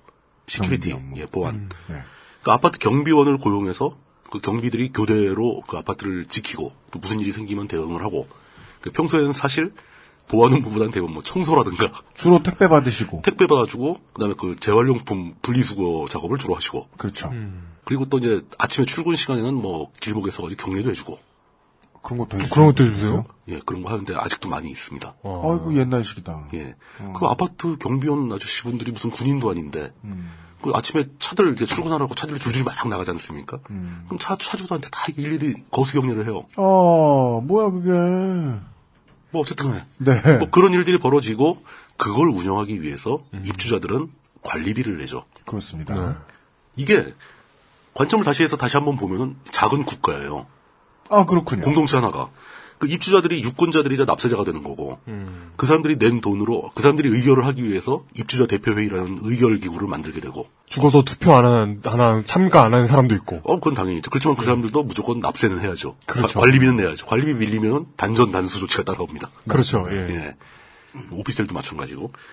그리고 입주자 대표회의가 결정한 의결한 사항을 집행하는 행정부 역할인 관리소가 있는 거죠. 네. 관리소에는 일반 국가에서 공무원들이 하는 역할을 수행하는 직원들이 있고 네. 고용된 경비원들이 있는 거고 딱 하나 아파트 공동체에 없는 것은 사법기관입니다. 음. 그렇죠. 사법기관은 국가 사법기관으로 대치하는 거죠. 네. 그렇죠. 막 예. 그 고성방가를 한 주민을 처결하고 저 저지드레드가 그렇지 않습니다. 네. 어, 경비원들이 할 수 있는 건 가서 왜 이러세요? 빨리 들어가세요. 이거밖에 안 되는 거죠. 그게 다고요. 예. 아니, 만약에 입주자 회에서 재판을 하고 있으면 그건 현행법, 그게 위법 아닙니까? 저 존나 무섭다. 백사- 공포 영화. 피고 백사모 무슨, 매, 무슨 매드맥스처럼 돼가지고, 진짜로 무슨 사법권까지 행사를 하면 그게, 아파트 공간에 철책 쳐 있고 막. 네. 되게 인디 공포 영화 소재 같다. 그니까. 또 다른 관점에서 보면은 이 아파트 입주자 대표회의로 구성되는 이 아파트의 공동체가 하나의 회사입니다. 어, 예. 회사의 주인이 한 명이 아니고 입주자 전체가 주인이 되는 거죠. 음, 네. 그리고 그 사람들이 직원들을 고용을 하는 거죠. 관리소 직원, 경비원 다. 유한회사 같은. 예. 그러니까 얼결에 아파트에 뭐 전세가 됐던 아파트를 하나 사건 거, 그 안에 들어가 살게 되면은 자기도 모르게 고용주가 되는 거예요. 동등한 의결권을 가진 조합 뭐 그렇죠. 조합의 있겠고요. 형태가 될 수 있는 네. 거죠. 네. 그러니까 이게 아파트가 굉장히 특이한 겁니다. 원래 이제 각 지역에는 그 지방 자치제 같은 풀뿌리 민주주의 이런 개념이 많이 얘기가 되지 않습니까? 네, 네. 근데 아파트라는 것은 아파트 단위로 공동체가 딱딱 잘라지면서 음. 하나의 어떤 그 지역 민주주의를 수행할 수 있는 단위체가 형성이 돼버리는 거예요. 아, 안 그러면 좀 삐걱거릴 수 있는. 예. 그게 어쩔 수 없이 그냥 거기서 살기 위해서 필수적으로 해야 하는 일이 돼버린다는 거죠. 아파트가. 그러네요. 단독주택들이 모여 있으면은 사실 이런 게 거의 필요 없어요. 음. 그냥 국가와 그 개인의 관계만 유지되면은 네, 네. 되지 그 마을 공동체 얘기는 아주 과거나 농촌에서 벌어지는 마을 공동체가 구성되는 형식이 있고 음, 네. 도시에서는 이 아파트가 가장 위력적이고 현실적인 도시 공동체가 되는 겁니다. 네. 근데 이게 기존의 우리 그 뭐 유구한 한민족의 역사 뭐 맨날 얘기하지만 우리 역사와 그 문화와 관습을 통해서 한 번도 만나보지 못한 새로운 존재라서 당황스러운 것 뿐이에요. 그리고 대부분의 사람들은 이거를 거의 신경을 안 쓰고 아무 생각 없이 그냥 살아갑니다. 네. 그런 거죠. 그 분명히 이런 공동체가 유지되고 있고 만들어져 있고 움직이고 있고 심지어 자기 돈도 내면서 그런 게 있다는 사실조차도 인식하지 못하는 경우가 매우 많습니다. 아파트 온 게 뭔 죄라고 맨날 저걸 다 불려나가. 어, 골치 아파. 뭐 지들끼리 알아서 하겠지. 다 이렇게 생각하기 내가 뭐. 관리비 안 냈는데 언제? 예. 어, 뭐 고지서만 보내라 관리비 내가 낼게. 음. 그래놓고 고지서 딱 보면 어, 뭐이 고지서가 이렇게 관리비가 비싸? 뭐 불평만 하게 되는 거죠. 음. 그러던 우리 사회에 연속되는 일련의 사건들이 발생하게 됩니다. 다섯 번째 이야기. 나의 집, 남의 노동.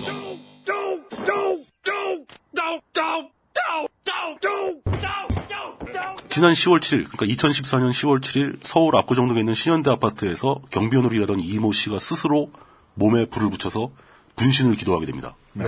굉장히 충격적인 사건이었죠. 그리고 이제 중태에 빠지게 되는데 최초 언론 보도에서는 이제 그 아파트에 입주하고 있는 74세의 모 씨 여성이라고 그러니까 할머니 할머니죠.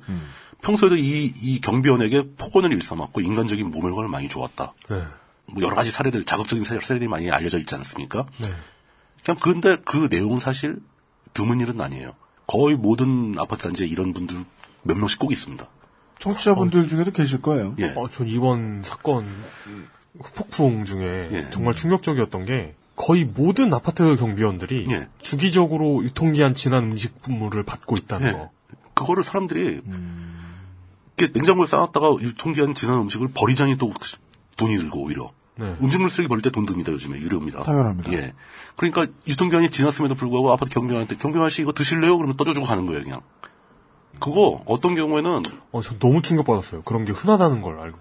그, 크 네? 예. 꽤 흔한 꽤 흔한 일입니다. 그 아파트에서. 모두가 겪는다는데요. 되게 간단한 건게 네. 사람으로 안 본다는 거 아니에요? 아 근데 이제 그게 꼭 그렇지만도 않은 게 예. 어떤 종류의 음식들은 유통 물론 난 먹어, 가끔. 살짝 지나도 먹을 수 있다는 걸 알기 때문에 맨날 그렇게 얘기하지. 예. 베스트 비포다 이거. 지금 먹어도 된다. 근데 그걸 먹을 수 있다라고 설득하는 그 개체는 나밖에 없어. 그쵸. 나를 설득할 때 쓰는 말이지. 내가 먹든 거 아니면 버려야지. 어허. 뭐 이런 일들이 막 벌어지는 게 그 드문 일은 아니라는 거 우리 사회 구성원들 특히 아파트에 살아보신 분들은 다 이해할 거예요. 그렇군요. 예. 그러다가 이게 아 그게 그 할머니가 좀 너무 시- 너무 심하게 했나 보다. 또는 또 반대로 생각하는 사람들은 아 그 할머니가 욕할 수도 있고 그러지. 근데 그 경비원이 자기 개인적인 문제가 심각했나 보지. 라고 생각할 수도 있어요. 아, 그렇게 생각하는 분, 예. 사람들도 있겠네요. 네. 뭐 어쨌든 간에 그게 이제 사건이 상당히 충격적인 사건으로 왜 우리 사회에 이렇게 인간에 대한 예의가 부족한가 이런 느낌으로 다가왔는데 그 문제가 확장이 되기 시작하죠. 딱한 달이 지나서 11월 7일 네. 그 분신을 기도한 지 딱 한 달 만에 그 경비원이 병원에서 숨을 거두게 됩니다. 돌아가셨죠. 예, 돌아가셨어요. 사람들은 분노했고 막 그 과정에 분신을 기도한 상황에서도 이미 이제 그 갈등 구조는 막 생기기 시작했겠죠. 그 아파트 내에선. 그런 상황에 결정적으로 이분이 돌아가셔 버리니까 이제 사건이 좀 더 심각해진 겁니다. 그러니까 그게 진짜 비정한 얘기지만 사람이 죽었는가 안 죽었는가의 사건의 등급이 달라지게 돼 있어요. 그렇습니다. 예. 별수 없죠. 별 수 없는 겁니다, 그건. 예. 그래서 거기 이제 막 그 뭐, 저, 민주노총, 특히 그 아파트 경비원은 노동자 중에서도 가장 최하층으로 분류되는 비정규의 파견직이면서 최저임금 노동자거든요. 네. 휘둘릴 것 다 휘둘리는. 그러니까 모든, 자리죠. 모, 사회의 모든 사람이 다 자신의 갑인. 네. 그냥 맞습니다. 최하층에 을리는 위치라서 유일하게 아파트 경비원들 같은 분들한테 신경을 그나마 조금 쓰는 곳은 민주노총 같은 데밖에 없습니다. 네. 민주노총에서 이 사건을 굉장히 심각하게 간주하기 시작합니다. 여기다 언론에 또 기름을 끼얹는 보도가 또 나오죠. 다양한 채널을 통해서 그 보도가 나오기 시작하는데 경비원이 분신 사망한 그 아파트에서 입주자 대표 회의가 그 경비원의 동료인 다른 경비원들을 몽땅 다 해고했다. 라는 짧은 문장으로 보도가 되죠. 예. 중간에 몇 단계가 있습니다만. 예, 예. 이 문제는 굉장히 이 순간에 사람들은 그 공분에 가까운 반응을 보이게 돼요. 야, 그렇게 그 사람 막 함부로 대해가지고 사람 죽게 만들더니 그 동료까지 다 잘라버리냐. 니는 좀 너무 심한 거 아니냐. 그 사회적 분위기를 대표적으로 상징하는 게그 신세동 근처에 있는 모 식당에서 종이 편말을 붙여놓은 거죠. 그 신현대 아파트 주민들 안 받겠다. 반려견, 반려묘, 신현대 아파트 주민 안 받는다. 그 이런 분위기를 보고 사람들이 다 공감을 할 정도로 네. 거기에 사람들한테 잘 알려지지 않은 일반적으로 보도되지 않는 내부적인 문제가 하나 더 겹칩니다. 이 문제는 또 복잡해요. 우리 사회는 그래도 뭐 제대로 지켜지지 않건 뭐 얼마가 책정되건 뭐 상관없이 무조건 최저임금 제도가 도입되어 있죠. 법률로 강제되고 있죠. 최저임금을 보장해야 한다라는 규칙이고 매년 이제 노동 관련 세력들 그냥 쉽게 말하면 노사정이라고 하죠. 노동계, 그리고 사용자, 정부 이 삼자 측이 다 모두 모여서 협상을 통해서 최저임금을 결정합니다. 그 해의 최저임금을 그리고 모든 종류의 고용 계획에 있어서 고용주들은 이 최저임금을 법적으로 최소한 이것보다는 더 많이 줘야 한다라는 강제성이 있는 규칙을 지켜야 되는 거죠. 이건 굉장히 그 사실 기본적인 사람의 그 기본권을 보장하는 좋은 제도입니다. 근데 우리나라에 최저임금 도입된 지가 그렇게 오래된 게 아니거든요. 네. 그러다 보니까 이 최저임금 제도가 아직 완벽하게 이 사회에 우리 사회에 다 적용되고 있는 게 아니었어요. 아파트 경비직 같은 그 특수한 직종에 대해서는 네. 최저임금을 무조건 다 줘야 된다라는 그, 하- 그 조항을 갑자기 적용하면 문제가 생길 거니까 유예 기간을 뒀던 거예요. 그래서 최저임금이 뭐 70%, 80%, 90% 해서 조금씩 가까이 가다가 이제 어느 시점 딱 되면 최저임금 100%를 너희 직- 직종에서 지켜야 된다. 라고 한 게 바로 올해입니다. 네. 2014년까지는 최저임금의 90%만 주면은 용- 법으로 용납을 해주는 네. 유예 기간이었어요. 근데 올해가 지나고 2015년부터는 법적으로 정해져 있는 최저임금 100%를 다 지급을 해야 됩니다. 이 얘기가 언론에서도 좀 강조가 됐었어야 됐고. 사실 이게 제일 중요한 거죠. 입주자 대표 회의에 종종 나가 보시는 분들이시면 알고 계셔야 돼요. 이 상황은 알려져 있어야 되는 겁니다. 아파트에 사는 분이라면 다 알고 있어야 된다는. 관리소 직원이든 관리소장이든 누구든 입주자 대표들 중에 누구든 분명히 이거 뭐 관리비 상승 요인으로서라도 그러니까. 어떻게든 얘기를 꺼냈을 거란 말이에요. 꺼냈어야 했다는 거예요. 이미 논의를 했어야 된다는 거고 네. 거의 대부분 입주자 대표에서 이 문제를 논의를 했습니다. 네. 예, 그러니까 쉽게 얘기해서 뭐냐면은 이제 경비원들한테 주는 그 사람들 뭐 사실 임금 많이 안 주거든요. 항상 많이 법- 안 줘요. 법이 허용하는 최저 임금을 준다는 거예요. 네. 그러니까 여태까지는 법적으로 정해진 최저 임금의 90%를 줘 왔을 거예요. 이걸 이 이하를 주면 불법이 되니까. 네. 그 경비원이 신, 뭐 신고하면 잡혀가니까. 네. 그러니까 이제는 요 11월 달, 12월 달 끝나고 내년 1월부터는 10%를 올려줘야 된다는 얘기죠. 정확히 말하면 11%인가요? 90%에서 10%가 올라가는 거니까. 네. 그럼 그렇게 되면은 인건비가 총액이 늘죠. 네. 경비원 숫자가 그대로라면. 네. 인건비가 총액이 늘게 되면 관리비 부담금이 늘게 됩니다. 네. 그럼 입주자 모두의 관리, 입주자들이 다 내는 관리비가 상승하게 돼 있다는 거예요. 이 법적인 변화에 따라서. 이거는 뭐 누가 선택하고 그런 게 아니라 우리 사회가 총체적으로 결정한 최저임금 제도의 운영 과정에서 발생한 변화예요. 근데 이걸 표면적으로 보게 되면 경비원 인건비가 강제적으로 10% 상승하게 되는 효과가 나는 거죠. 그럼 이거를 전체 그 입주자들로 나와보면 아주 굉장히 작은 액수일 겁니다. 네. 하지만 관리비는 상승할 요인이 발생했다라는 게 현실인 거예요. 고지해야 돼요. 이게 2014년 말의 현실인 겁니다. 네. 그렇죠. 예. 그런데 이것 때문에 거의 모든 입주자 대표 회의에서는 어떤 식으로 논의가 진행되고 있냐면은 요게 궁금하죠. 관리비를 올리는 것은 입주자들에게 부담이 가므로 그 선택할 수 없는 대안이다. 관리비를 고정해야 된다. 그런 뜻에서 그러면 임금을 뭐, 월급을 올려야 되는데 관리비 총액은 고정돼 있다. 그럼 사람 숫자를 줄여야 된다. 모든 분쟁은 을 중에 을을 희생시키는 방식으로 해결되죠, 우리나라에서는. 그렇죠.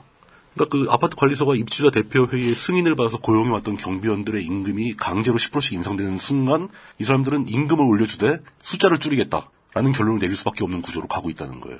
네.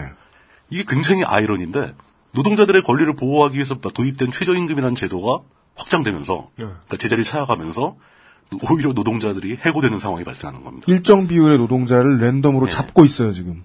이게 음, 조치가. 대략 정확한 수치는 파악이 거의 불가능합니다. 뭐그 사람 다 신고하는 것도 아니고 추정하건데 전국적으로 20만 명 이상의 아파트 경비원 직종이 직종 종사하시는 분들이 있고 그 중에서 적게는 3만, 많게는 5만 정도가 해고될 것으로 예상이 됩니다. 네. 이 추세로 가다 보면 네. 코앞에 닥쳤습니다.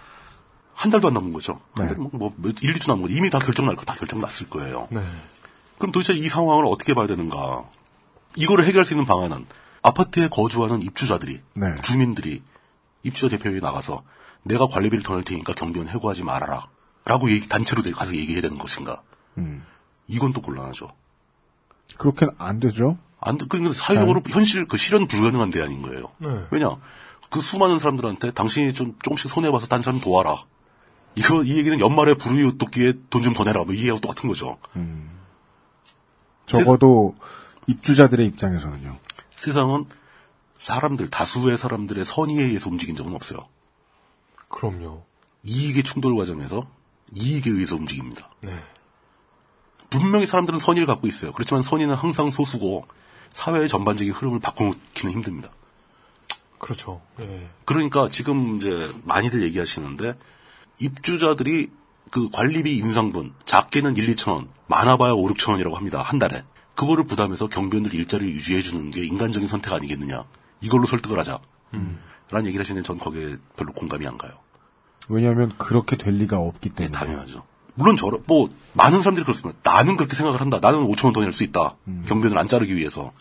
그런데 이 논의 자체가 개인한테 선택권이 오지도 않아요. 네. 입주자 대표회에서 일괄적으로 결정을 하게 돼 있다는 겁니다.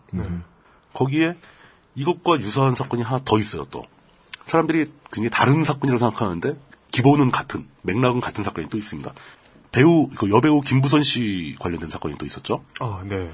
중앙 난방을 채택하고 있는 아파트에서 어떤 가구들이 그 난방용 가스비, 가스비 계산이 이상하게 돼서 맨날 가스비를 안 낸다는 겁니다. 네. 그 뭐 결국 서울시까지 나서가지고 조사를 한 해만 하다 실제로 뭐 계량기가 문제가 있다는 등 뭐 여러 가지 얘기가 막 혼란스럽게 나오더니 아무도 처벌받지 않고 그냥 넘어갔죠. 맞습니다. 오히려 김부선 씨 본인만 그 입주자 대표회의 쪽으로부터 아마 소송을 당했을 겁니다. 네. 근데 이 사건을 자세히 들어보면 어, 이런 게 가능한 일인가? 왜 가스를 분명히 썼을 텐데 가스비가 제로로 산정되고 막 이런 게 가능한가? 이 기술적인 실수인가? 아니면 의도적인 어떤 조작이 있었던가? 문제는 분명히 있는 거죠. 네. 어, 없을 수가 없죠. 문제가 없으면 이런 일이 벌어지지 않는 거죠. 네, 누군가는 책임을 져야 되는 거 아닙니까? 그럼요. 그러니까 또 그 이것과 유사하지만 또 맥을 같이 하는 또 다른 사건도 있습니다. 신현대 아파트에서 경비원이 분신 자살을 하고 집단해고 당하고 막 이런 게 이런 일이 벌어지는 한편 그 서울에 있는 성북구 석관동에 있는 두산 아파트의 사례가 갑자기 네. 언론을 타기 시작합니다. 네. 서울 석관동의 한 아파트입니다. 아파트마다 경비원 해고 문제로 썰렁한 분위기지만 이곳은 다릅니다. 입주민회의가 경비원 30명 모두를 내년에도 유지하기로 한 겁니다. 최저임금 반영 비율 증가 폭에 내년도 상승분까지 더해 월급도 약 19% 오릅니다. 이런 데서 근무한 당에 좀, 뭐, 좀 영광이라도 생각할 수 있겠습니다. 이 아파트는 2년 전 최저임금 적용률이 80%에서 90%로 오를 때도 인원을 줄이지 않았습니다.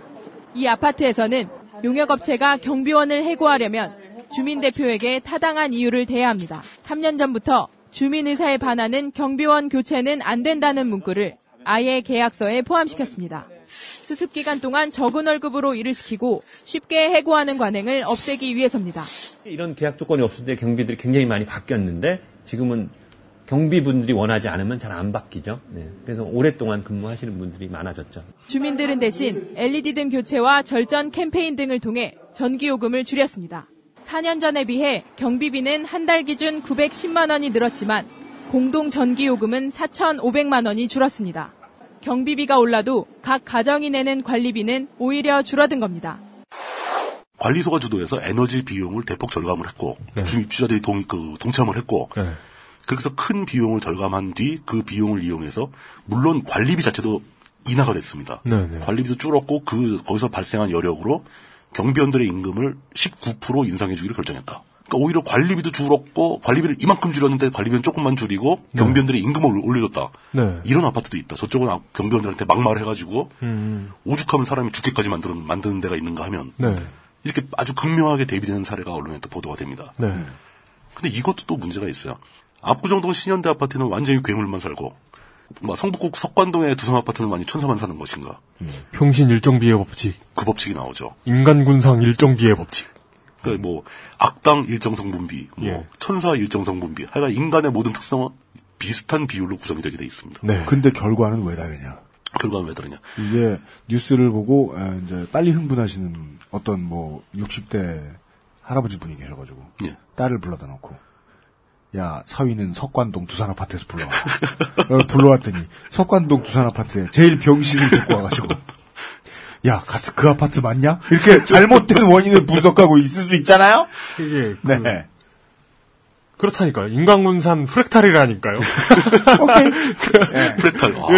어려운 그래가지고 얘기까지. 예. 그러니까 개인 개인을 이렇게 개개인을 놔도 인간군상은 일정 성분비가 있는데 그 개인들이 구성한 집단들도 일정 성분비가 되는 거예요. 어, 뭐 쉴드를 치려는 목적은 절대 아니고요. 네. 그 신현대 아파트에서 벌 발생한 자살하신 분 그분의 문제를 드러낸다면은 네. 거기서 발생한 아파트 그 동료 경비원들 집단 해고는 사실 레토릭이 좀 과장된 측면이 있습니다. 이 메커니즘을 간단히 설명을 드리자면은 아파트 관리소 업무를 처음에 제가 설명드린 대로 하려면은 네. 입주자 대표회에서 결정한 다음에 직접 사람을 고용하고 관리소 소장을 고용하고 관리소를 운영을 해야 되지 않습니까? 네. 이게 아주 큰 단지, 입주자가 되게 많고 관리비 규모가 액수가 큰 데는 가능해요. 그 산정, 아파트 관리비 산정하고 뭐 이런 업무를 다 관리소에서 볼 수 있다면 네네. 일정한 사람이 필요한 거고 규모가 있어야 되니까. 네. 근데 중소규모 단지에서는 사실 관리소를 독자적으로 운영하는 게 쉽지 않은 일이 됩니다. 그렇겠죠. 사람을 뭐 그러니까 최소 인원은 고용해야 될 거 아닙니까? 음. 최소 인원의 인건비도 부담스러운 아파트 단지도 많이 있죠. 그런 경우를 위해서 그 아파트 관리 대행 업체들이 있습니다. 네. 그 업체하고 계약을 맺으면 그 업체에서 자기네 인력으로 소장도 파견하고 직원도 파견하고 해서 운영을 해요. 그리고 거- 이거 입주자 대표회에서는 그들한테 위임해서 그들이 관리비를 걷어가지고 쓸 만큼 쓰고 집행을 할 수 있도록 그냥 그 계약서에 사인만 하면 모든 업무가 끝나는 네. 이런 식으로 이제 그 아웃소싱 시스템이 상당히 많이 도입이 돼 있죠. 네. 어느 순간부터 이 아이디어가 적용되기 시작하다가 음. 어, 관리비가 절감된다는 효과가 입증되고 그러다 보니까 사회 전반에 퍼진 거예요. 이제는 직접 운영해도 될 만한데도 아웃소싱을 넘깁니다. 네. 쉬우니까. 쉬우니까. 편리하니까. 쉽고 간편하니까. 대신에 문제는 더 복잡해지는 거죠. 네. 아까 그 신현대 아파트 경우에 그 정리해고, 뭐, 그, 집단 다, 몽땅, 몽땅 다 해고했다. 네. 이게 사실은 해고가 아니고, 이렇게 관리 계약, 관리 대행업체와 관리 계약을 맺게 되면은, 네. 매년 계약을 갱신을 해야 되지 않습니까? 그럼 관리 대행업체 입장에서는 매년 연말마다 불안, 불안한 거예요. 음. 이번에 재계약을 못 하게 되면 작년 떠나야 되니까. 네. 뭐, 물론 다른 업체가 다시 들어오겠죠. 네. 그러니까 그때쯤 되면 이 관리 대행 업체 입장에서도 관리소 직원, 관리소장, 아파트 경비들을 정규직으로 고용을 못 하는 거예요. 언제 계약이 해지될지도 모르니까. 네. 계약이 해지되는 순간 그 사람들은 그냥 꽁으로 있는 사람들이 되잖아요. 아무것도 안 하는. 네. 그럼 그 사람들한테 월급 줄 수는 없지 않습니까? 그래서 관리소 관련 업무를 보는 관리소 직원, 관리소장까지도 그리고 경비까지도 거의 대부분이 다 비정규입니다. 계약직입니다. 네. 그럼 자기네가 계약 해지당하면 이 사람들 계약도 다 해지하겠다는 거예요. 네. 그렇게 하려면은 노동법상 아무리 계약직 사원이라고 하더라도 해고를 예고를 해야 될 거 아닙니까? 자기네가 입주자 대표회의로부터 계약 해지를 당할지 모르는 상황에서 매년 연말에 관습적으로 사전 해고 통보를 해요. 그리고 자기네가 재계약을 하게 되면은 네. 다시 이쪽도 고용 계약을 다시 하는 겁니다. 어, 이게 일종의 업무 처리 방식인 거예요. 노동법을 위반하지 않기 위한. 어, 그 정확하게 확인이 안 되는데 신현대 아파트가 그 신문상에 보도된 자료 있죠. 네. 그 고용 해고 통보 이거는 이렇게 관습적인 업무 의 일환이었을 가능성도 많습니다. 아직 결과를 더 지켜봐야 되는 겁니까? 지켜볼 필요는 없고요. 이건 이미 결론이 다른 데로 나와버렸죠. 왜냐하면 이게 관습적인 것이었느냐 아닌, 아니었는가를 따지기 전에 네. 신현대 아파트 입장에서는 자기네 관리 업무상 문제가 발생해서 사람이 죽어나가고 거의 모든 언론에서 자기네들이 어떤 막 괴물처럼 막 질타를 받았잖아요. 네. 아파트 이미지가 떨어졌다 이런 생각을 하게 되죠 당연히. 네. 그래서 이 사람들은 관리대 기존의 관리 업체하고 계약을 해지해 버렸습니다. 네. 이 사람들은 고용 계약을 해고 그 사람을 해고한 적이 없어요. 대행업체와 계약만 해지한 거죠. 네. 그러다 보니까 관습적이었던 어쨌든 간에 사전에 통보된 해고 통보가 실제로 위력을 발휘하게 된 겁니다. 그렇죠. 그러니까 여기까지도 이게, 뭐 또 다른 측면을 보자면 예. 이런 파견 그런 그 고용 고용 형태 자체의 고- 문제예요. 고용 예. 형태 이런 게 어, 누군가를 해고하고 누군가의 생계를 끊는 거 끊는 행위에 대한 죄책감을 경감시켜주는 방식으로 그러니까 발달하는 경향이 버튼을 있죠. 누르는 사람이 점점 멀어지는 겁니다. 네. 실제 버튼을 누름으로써 죽어가는 사람하고 네. 버튼을 누른 사람하고 거리가 바로 코앞에서 칼로 찔러서 죽이는 거였다가 점점점 멀어서 어딘지 모르는 곳에서 이상한 버튼을 누르고 있는 사람으로 바뀌는 거예요. 콜레트럴에서 탐 크루즈가 그, 그니까 그, 제이미 폭스가 물어봅니다. 당신이 죽인 거냐고. 그렇죠. 그랬더니, 아니, 난 쏘기만 했어. 총알이 죽였지.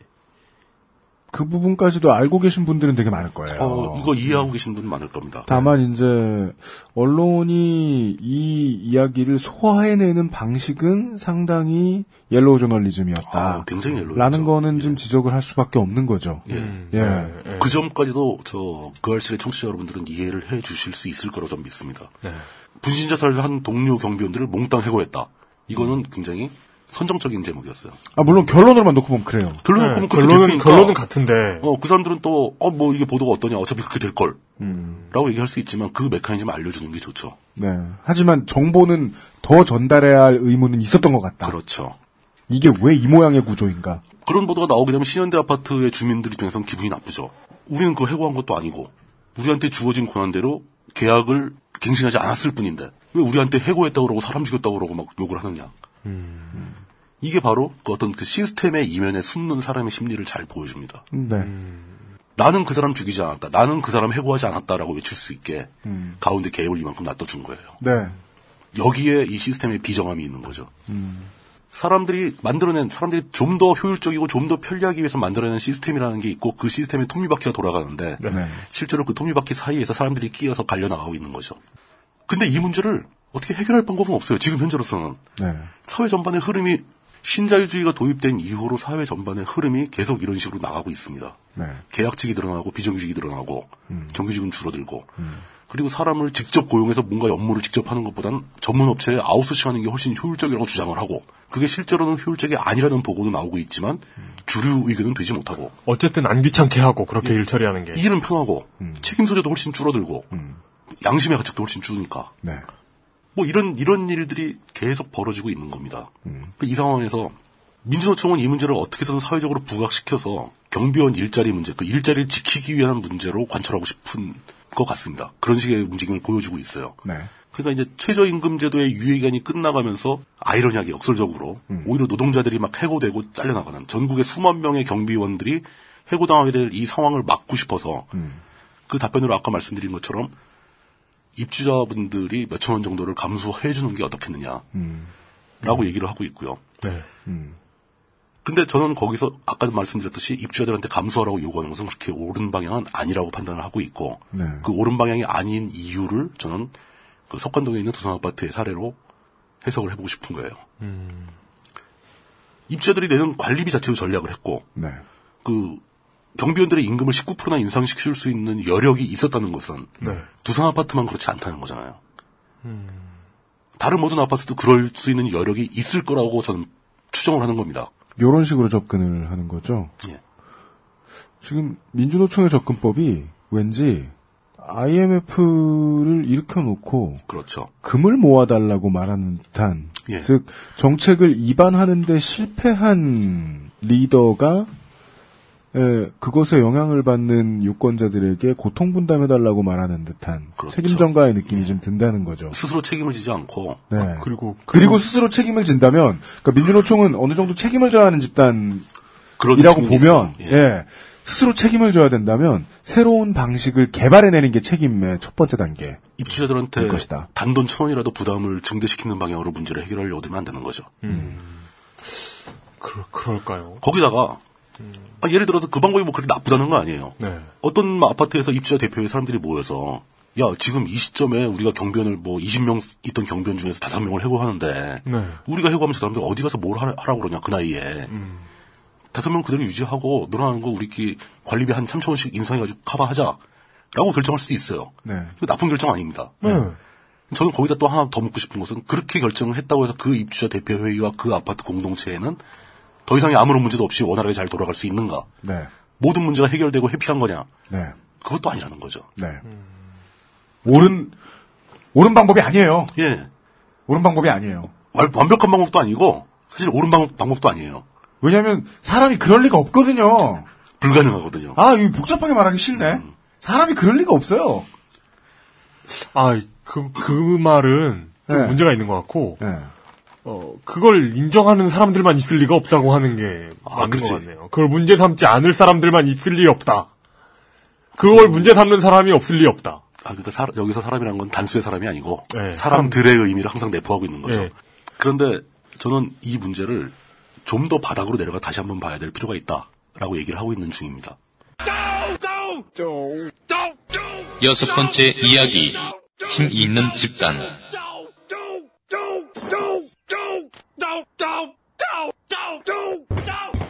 아파트 사시, 사시는, 사는 분들은 다 아시겠지만, 아파트라는 공동 주거 공간을 통제하는 입주자 대표 회의만큼 도깨비 소굴이 없어요. 완전 복마전입니다. 거기서 무슨 일이 벌어지는지 다 꿰고 있는 사람이 거의 없어요. 네. 각자 한 분야씩만 밖에 몰라요. 이게 뭐랄까 짜임새 있게 돌아가지도 않고 그 최초로 아파트가 만들어지고 사람들이 입주하면서 서명하게 되는 공동관리 규약 같은 거 있거든요. 네. 그 룰대로 그 나중에 감사 같은 거 받았을 때 문제가 안 생길 법적인 최소한만 유지하다 보니까 실질적인 통제력을 상실한 데가 되게 많아요. 그냥 해오던 대로 그대로 그냥 알게 모르게 돌아가는 거죠. 네. 진짜 안 투명하죠. 어 그러니까 눈치 빠른 사람들이 들어와서 살금살금 뭔가를 해먹고 있어도 아무도 몰라요. 맞아요. 그리고 그게 또 몇몇 그런 사람들이 또 자기들끼리 서로 친해요. 너는 이거 해 먹고 나는 이거 해 먹고.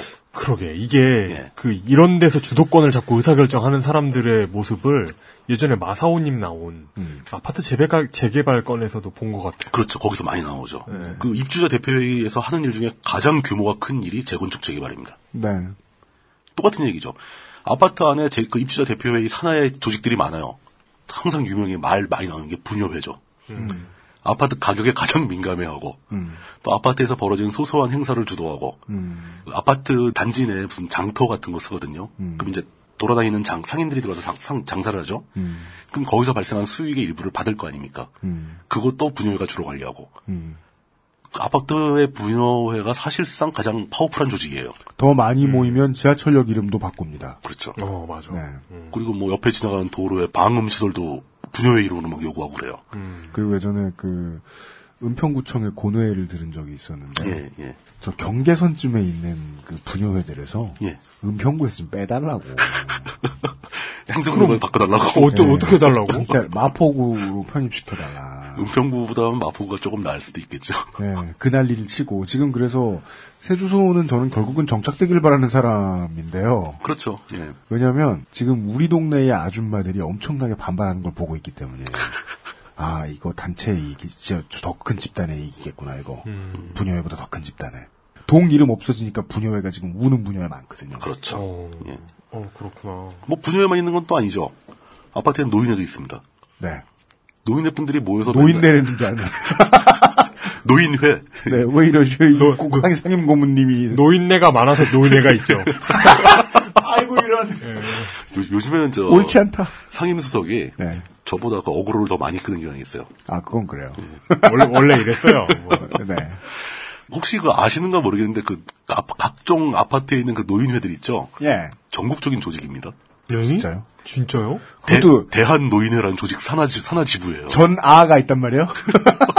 대한 노인회 가입 요건은 뭐예요? 어 그게 거의 자동방으로 가입이 되더라고요. 그래서 국민연금급 자동빵. 예, 그 노인회 노인회 아파트도 노인 경로당이 있고 막 그러잖아요. 네. 그 노인회가 있고 노인회 회장이 있을 거 아닙니까? 네. 그 회장님들의 직함이 지회장이에요. 아 그렇구나. 알고 보면 막 자다 깼더니 내 손등 어딘가에 노인회 칩이 있어가지고 끽 대고 이렇게 그러니까 뭐 들어가고. 대한 노인회 산하 어떤 지역 그 노인회 그 협회에 무슨 무슨 아파트 지회장 이렇게 되는 거예요. 아, 관리되는군요. 뭐 전국적인 조직이라니까 무서운 조직이에요. 너는 나라를 잊었지만 나라는 너를 잊지 않았다라는 게 그 군대 관련된 것들 날라올 때잖아요. 그 너는 네 나이를 잊었지만 우리는 잊지 않았다. 해서 이 분여회하고 노인회하고 사이에 알력이 있는 단지도 되게 많습니다. 둘이 또 그렇겠네요. 사이가 되게 좋은데도 많은 많을 뿐더러. 그렇죠. 그리고 또 사실 노인회에서 무슨 행사하면 분여회가 안 도와주면 못해요. 근데 그, 그 교집합이 있잖아요. 노인이면서 부녀인 분들 계실 거 아니에요. 아, 보통 노인회에 소속되면 분여회에서 빠집니다. 아, 그래요? 어, 그렇구나. 양다리는 잘안 해줘요. 어, 만약에 그렇게 되면 그, 알, 알파 피멜이. 아니, 사실상. 사실상 노인회고 분여회고 다 알파 피메일이 주도합니다. 아, 그래요? 네. 어, 근데 만약에 노인 분녀 같이 됐으면 전지전능. 어, 수, 슈퍼 알파 피메일이 나오는 거죠, 이제 그렇게 되면. 그러니까 이런 그 각종 단체들 사이에 굉장히 많은 상호작용을 합니다. 그리고 이게 실제로 규정에 맞게 운영되고 있는가 하는 질문을 거의 아무도 안 하죠. 거의 모든 단지의 아파트에서 분유회들 내부에 횡령 사건 한 번 안 벌어진 적 없고 누군가 못 뛰어먹었다. 거의 모든 노인회에서도 노인회는 특히 이제 노인 정부 지원금이 많이 나와요. 올해는 없었는데 작년 같은 경우는 이제 한여름 무더위 때 냉방비 지원 같은 거 막 나오거든요. 네.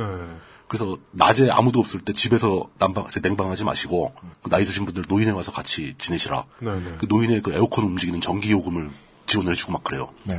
그리고 뭐 여러 가지 다양한 명목으로 그 지원금이 많이 나옵니다. 네. 그럼 나온 지원금을 지회장이 꿀꺽했다. 뭐 네. 이런 이런 내용은 뭐 어, 거의 대부분의 단지에 다 있어요. 그게 이제 뭐 게시판으로 되어 있는 곳이건 그러니까 예. 온라인으로도 운영을 하는 대표자 회의건 아니면 이제 그냥 오프라인으로만 모이는 형태건 보통 되면 1년에, 이제 1년에 한 번 정도 보이죠. 예. 얘기 이제 들어보면 고성이 오가고 아, 난리가 난리- 나고 멱살잡이는 그러면서 뭐 기본이고. 열심히 해보려던 사람들도 야 이거 민주주의는 족같나 보다 그냥 이렇게 생각하고 빠져버리고 나도 그냥 난방비 좀 챙겨 먹고 말아야지 생각하는데 악을 띠고 도망가죠. 예. 우리가 오늘 이야기하고 싶은 건 그게 그렇게 잘 안 되면 네.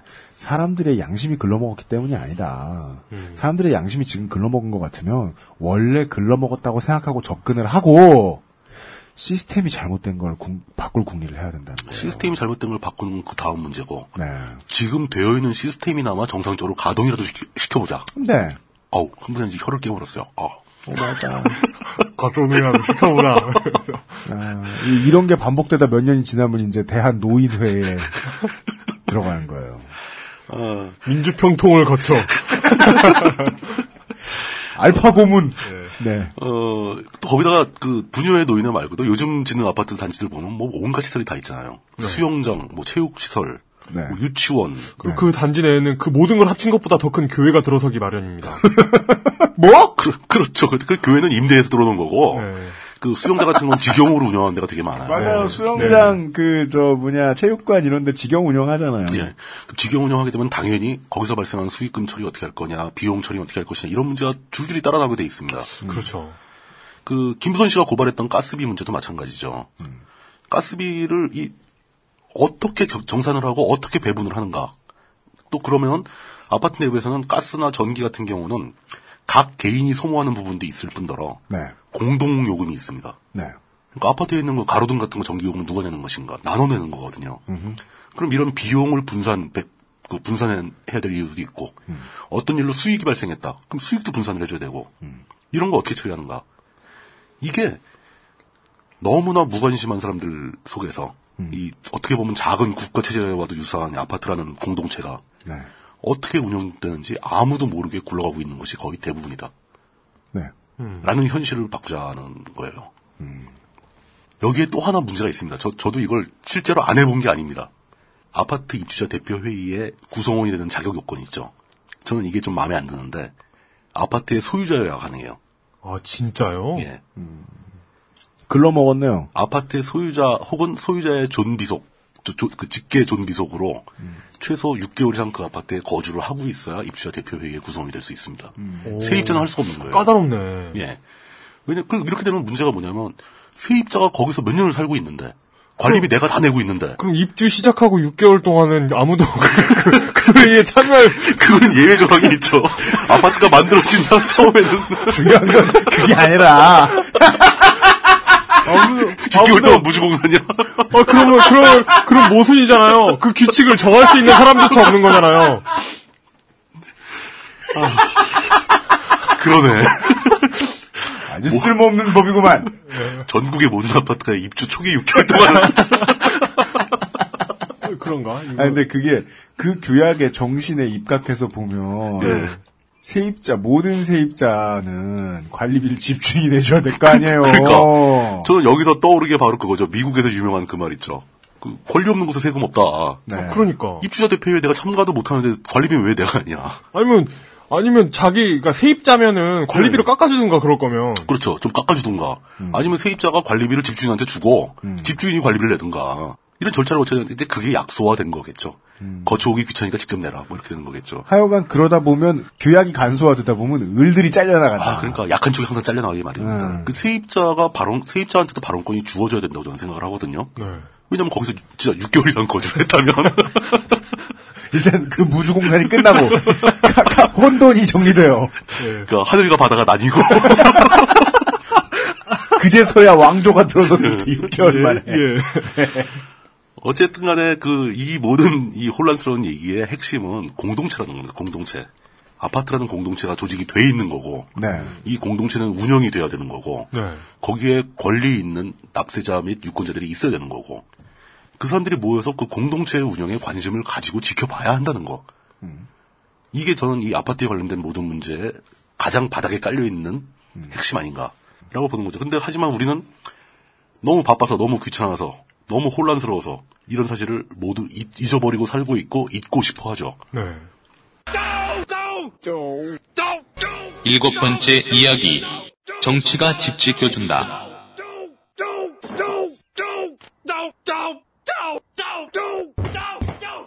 솔직히 인터넷상에서 많이 보이는 그 정치에 관심을 많이 가지고 네. 정부를 비판하고 네. 뭐 여러 가지 정치 세력 간의 뭐 얘기를 정치를 논하고 이런 분들 대부분 중앙 정치만 관심이 있습니다. 네. 여의도에서 무슨 일이 벌어지고 청와대에서 무슨 일이 벌어지는지에만 관심이 있지 자기가 살고 있는 동네 자기가 살고 있는 그 아파트의 입주자 대표에서 무슨 일이 벌어지는지 전혀 몰라요. 네. 대부분이 그렇습니다. 아파트는 그냥 그저 잠이나 자는 곳 그리고 일어나서 출근하면 끝나는 걸로 그렇게 생각을 하죠.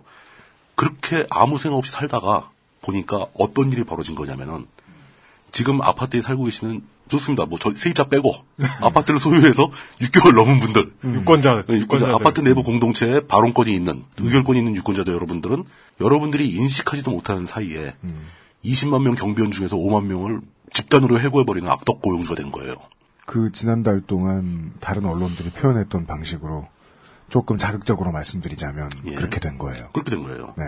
중간을 다 걷어내면 이런 결과는 이렇잖아요. 네. 여러분들이 그걸 인식하지 못하고 있는 사이에 그런 일이 벌어지고 있는 겁니다.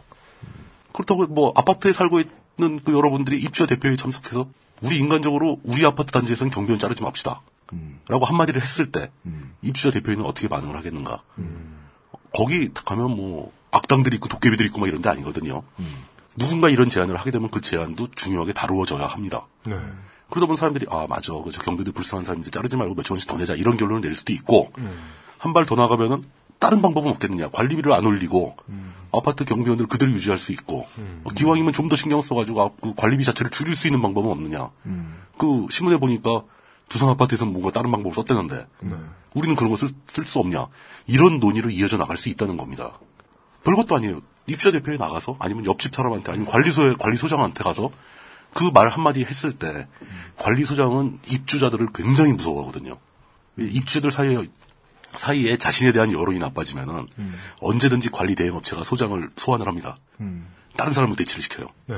입주자 그, 그 소장의 목숨은 입주자들 여론에 달려 있어요. 그래서 소장들은 그 나이든 입주자들한테 엄청나게 잘합니다. 그런 사람 찾아서 직접 얘기하면 되는 거예요. 그런 얘기 하나하나가 입주자 대표회의에 안건으로 상정될 수도 있고요. 그러면서 내가 살고 있는, 내가 속해서 살고 있는 아파트라는 공동체의 문화 전체에 대해서 여기에는 뭔가 나쁜 짓이 벌어지고 있지 않는가 하는 감시도 가능하고 새로운 방법을 찾아보라고 요구할 수도 있는 거고 아니면 내가 제안할 수도 있는 거고 네. 그렇게 하죠. 그러니까 이게 어떻게 보면 쉽게 말하면 잔소리죠. 주인들이 행하는 잔소리의 일종이거든요. 그렇죠. 예. 그 주인들이 행하는 잔소리가 많아질수록 공동체는 투명해지기 시작하는 거죠. 잔소리 듣기 싫으니까. 그죠. 어, 저 사람이 관심을 갖기 시작했어. 그러면 하던 나쁜 짓도 잠깐은 멈춰야 됩니다. 걸릴지도 모르니까. 어떻게든 떼어놓으려고 하고. 네. 이렇게 해서 내가 속한 공동체의 문화를 한 걸음이라도 진보시키고 문제 하나라도 해결하는 거. 이게 저는 바로 우리가 궁극적으로 추구해야 되는 민주주의의 시작이라고 보거든요. 예. 그리고 재밌는 거는 이게 효과가 되게 좋아요. 실제로 해보면은 네. 한두 번 정도는 굉장히 효과가 빠르게 나타납니다. 아, 그래요? 예. 뭘 해보셨어요? 예. 뭐 비슷한 일을 한번 해본 적이 있는데 예. 한두 번 정도는 되게 쉽게 적용이 되고 사람들이 어, 저 뭐 새로운 참가 참석자가 나타나서 입주자 대표의 참석자도 되게 반가워해요. 워낙 사람이 모자라서 맨날 그 의결권 따지느라고 네. 참석하지 않은 사람한테 가가호 방문해서 서명을 받습니다. 맞아요, 맞아요. 예. 아, 그렇구나. 그러니까 그 대표 회의 오프라인 회의할 때 관리소에서 회의실이 있고 회의실에 모여서 회의하지 않습니까? 아, 그럼 참가하는 순간 참가하는 그 순간 주목을 쫙 받게 돼요. 참가하는 순간 그 반가운 얼굴이 되는군요. 예, 한- 반가운 발걸음 발걸음 하나를 줄여주는 그러다가 뭔가 문제점을 하나 발견을 하잖아요. 그 문제점을 지적하는 순간 위험 인물이 됩니다. 그렇죠. 어, 쟤 위험해. 쟤 막 깐깐해. 막 잔소리 많아. 뭐, 뭐. 이렇게 해서 그거는 이제 그 다음에 자기 시인이 하기 나름이에요. 네. 근데 그 수천 세대 사는 아파트에 나 혼자 들어가서 뭘 바꿀 수 있을까라고 생각하지만 들어가면 굉장히 할 게 많습니다. 네. 왜냐하면 사람들이 워낙에 안 오니까 몇명 안 돼요. 음. 발언권이 세집니다. 네. 그러다 보면 내가 몇 가지 발언을 딱 하고 막 서류 같은 거 좀 보게 되면은 지지 세력이 생겨요. 그게 바로 입주자 대표 회의 내부에서 벌어지는 정치 행위거든요. 네. 이런 거 그렇죠. 민주주의를 생각하는 분들이라면 자기가 속한 공동체에서 이거 먼저 해봐야 됩니다.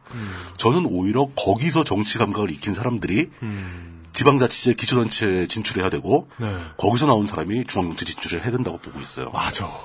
아, 이게- 요게 오늘의 주장이군요. 예. 뭐, 저 데이, 데이터 센터를 하면서 느낀 게, 음. 뭔가, 그, 선, 그 선거판, 정치판에서, 예. 사람들이 보이는 이상행동이 있거든요? 뭐요? 아니, 뭔가 이상행동 있잖아요. 뭐, 예, 어디를 예. 들어갔다가 나오고, 예, 뭐, 예. 뭐, 하여튼 뭐, 뭐, 어디에 붙었다가 여기에 붙었다 하고, 누구랑 뭐, 뭐, 뭐, 친해졌다가, 근데 이런 게, 왜 이러는지 사실 이해가 잘 안 되는데, 예, 예. 그러니까 이런 감각이 있으면 좀 더 이해가 될 것 같아요. 정치 감각이라고 해야 하나? 그리고 뭐 슬그머니 가서 관리소 소장한테 어, 그뭐 이런저런 막 커피 한 잔 먹으면서 막 얘기하다가 요번에 그 아파트 장터 해서 하면 그 상인들이 돈 나온 거 있을 때그 돈은 그런 돈은 어디다 쓰는 거예요? 라고 한마디 물어보면 굉장히 긴장합니다. 그렇죠. 예. 무슨 감사를 하려고 그러나 막 이런 눈치로. 갑자기 호흡 곤란이 오거나 구토를 하거나 아, 아, 죄송- 죄송해요. 어, 뭐 그런 식으로 하면서 그동안 자기가 몰랐던 입주자 대표 회의의 현재 현직 회장이 바로 내 문 옆 옆문에 사는 사람일 수도 있어요. 같은 입주자들이니까. 그렇겠네요. 그러면서 이웃과의 관계도 더 좋아질 수 있고. 뭐 어떤 경우는 관계가 더 나빠서 이사 가야 될 상황도 오긴 하지만. 그렇죠. 대판 싸우면 이사 가야지 뭐 어떻게. 아니 뭐 원래 사람과의 만남이란 어쩔 수 없어요. 그거. 신교 아니면 살인이에요. 그러니까 사실 아파트 이런 관리 회의 같은 데 나가기 싫은 게그 예. 익명성이 너무 편하거든요. 그래, 익명성이 있으면 되게 편하죠. 예. 근데 익명성 가지고는 다- 아무것도 그- 못 바꾼다는 그러니까 거예요. 단지 사람들하고 이렇게 안 엮이고 싶고. 그래서 그러니까 우리 동네 우리 아파트 단지의 가로등 룩스 하나 바꾸는데 그렇죠. 예. 내가 저 많은 고생을 하고 싶지 않다라는 마음을 가지고 계신 분들을 위한 방송인 것 같은데 그렇게 따질 것 같으면은 우리는 나라의 많은 것들을 바꾸기 위해서 정권 하나 바뀌면 되게 많은 게 바뀌잖아요. 그거 하나 하기 위해서 어마어마하게 많은 수고를 하시는 분들 많죠. 그러니까 SNS 맨날 들여다보시고 계시고. 네. 그 뭐저뭐 유명한 정치인들 지지하겠다고 성금 보내고 후원하고 아, 알고 보면 그것도 열심히, 그러니까 정말이지 효과적이지만, 안- 효과적이지 않다면, 효과적이지 않다는 가정하에서, 예. 효과적이지 않다면 그냥 익명성에 기대는 것도 좀 있군요. 음, 익명성이 기대는 게 크죠. 네. 사- 굉장히 무섭거든요 이런 게. 아, 씨발, 이렇게 얘기해. 왜 꼴배기 싫은가 했더니, 음, 뭐 그렇습니다. 그렇게 자기 권리를 찾기 위해서 자기가 움직여야 할 때는 생각보다 수고스럽다. 수고스럽고 위험하다, 불안하다. 뭐 근데 씨발, 다음이나 네이버에 댓글 다는 건 쉽잖아. 누가 뭐라 안 할 테니까. 쉬운 일은 가치가 없어요. 예. 쉬운 거는 뭐 바꿀 수 있는 게 없습니다. 예. 저는 만약에 나가서 나중에 뭐 아파트 살게 됐는데 어, 애라고 무시하고 막 두드려 패서 내쫓지만 않으면은 우리 자식을 내보내겠네 입주자 대표회의에. 가능합니다. 아니 데리고 가든가. 소유자의 직계 종비속은 가능합니다. 그렇죠. 가서 예. 배우 예. 배우라고 좀. 야 너 로비를 어떻게 하는지 충분히 가르친 다음에. 저 사람들이 서로 뭘 노리고 있는 건지. 어. 지금 지금 여기에 이권이 어떤 게 결부돼 있는지. 그리고 저 노인회 분들은 아메리카노 잘해준다고 비싼 탐앤탐스에서 아메리카노 사다 주면 안 돼. 다방 맥심 커피. 커피 타줘야 돼. 다방 커피, 설탕 많이. 어. 그리고 경우에 따라 해보니까 바닥에 마시멜로우 같은 거 넣어주면 되게 좋아하더라. 그렇죠. 정치란 그런 것이다. 그런 관점에서 제가 마무리는 이런 말씀을 좀 드리고 싶은데요. 네. 굉장히 많은 분들이 선량한 마음씨를 갖고 삽니다. 네. 아파트에 그 사람들, 이 경비원들한테 인간적인 모멸을 주는 사람의 비율은 극히 낮아요. 대부분은 무관심, 무심하거나 네. 아니면 상당수의 사람들은 철철이 그 경비원 아저씨들한테 뭐 장갑이든 목도리든 선물도 하나씩 주고 자기 잔치하고 뭐 이렇게 뭐 음식 많으면 마, 맛있는 거 갖다 드리고 신선한 음식. 예, 신선 먹을 수 있는 그러니까 언론의 보도 행태에 좀 어긋나는 이야기이긴 하지만 보도가 된 부분이죠. 신현대 아파트의 경비 직원분들도 하신 말씀입니다. 대부분의 대부분 다 입주자들은 좋은 사람들이다. 말도 잘 통하고 또 아이들 보면 다 인사하고 그 경비원도 나이 드신 입주자 보면 같이 서로 인사하고 네. 그렇게 지냅니다. 그리고 뭐 눈이라도 내리면 눈 치우느라고 고생하잖아요. 그때 이제 장갑 같은 거 들고 나가서 같이 도와주기도 하고 그 따뜻한 커피라도 한 잔 건네고 이런 착한 마음씨가 우리 사회에 이미 많이 있고 많은 분들이 이런 행위를 하십니다. 그러나 지금 당장 내일 모레 잘리게 잘리게 될 이- 위치에 서 있는 사람한테 그런 마음씨가 뭘 바꿔줄 수 있겠는가? 그런 막 착한 마음씨가 나쁘다는 게 아닙니다. 그런 마음씨와 함께 이게 본질적인 문제를 고치려고 하는 그 노력이 병행되지 않는다면은 그 착한 마음씨만으로는 그 사람들을 전혀 감동시키지 못할 거예요. 네. 나 요번 올 연말 지나면 집에 가야 되는데 수고하신다고 따뜻한 캔커피 하나 갖다 주면은 오히려 화날 겁니다. 네. 우리가 뭘 어떻게 행동해야 하는지는 이 말로 다 표현될 수 있을 것 같아요. 네. 별로 기쁘게 그 캔커피를 받아들이지 않는 경비원 아저씨를 보면서 평생 그 다음부터 내가 경비하고 말이나 적나 보자 이러면서 막 다음이나 네이버에서 악플 달고 경비란 다 존나 짜증난다. 아, 근데- 아 근데 옛날에는 이- 옛날에는 이런 얘기 들으면 이거 말도 안 되는 소리 한다고 생각했었는데 진짜 그런 사람들이 있더라. 있다니까요, 진짜. 그 이제 아, 아이고, 자신의 이제- 굉장히 작은 경험을 일반화시켜서 생각하는 경우 되게 많아요. 이제 이제 경비원 일을 마치고 이제 경영 일선으로 돌아와야지. 이런 분들. 아니, 그, 아, 있을 수 있잖아요. 그 정도까지는 아니고, 예. 사실 요즘 아파트 경비원 하시는 분들이, 네.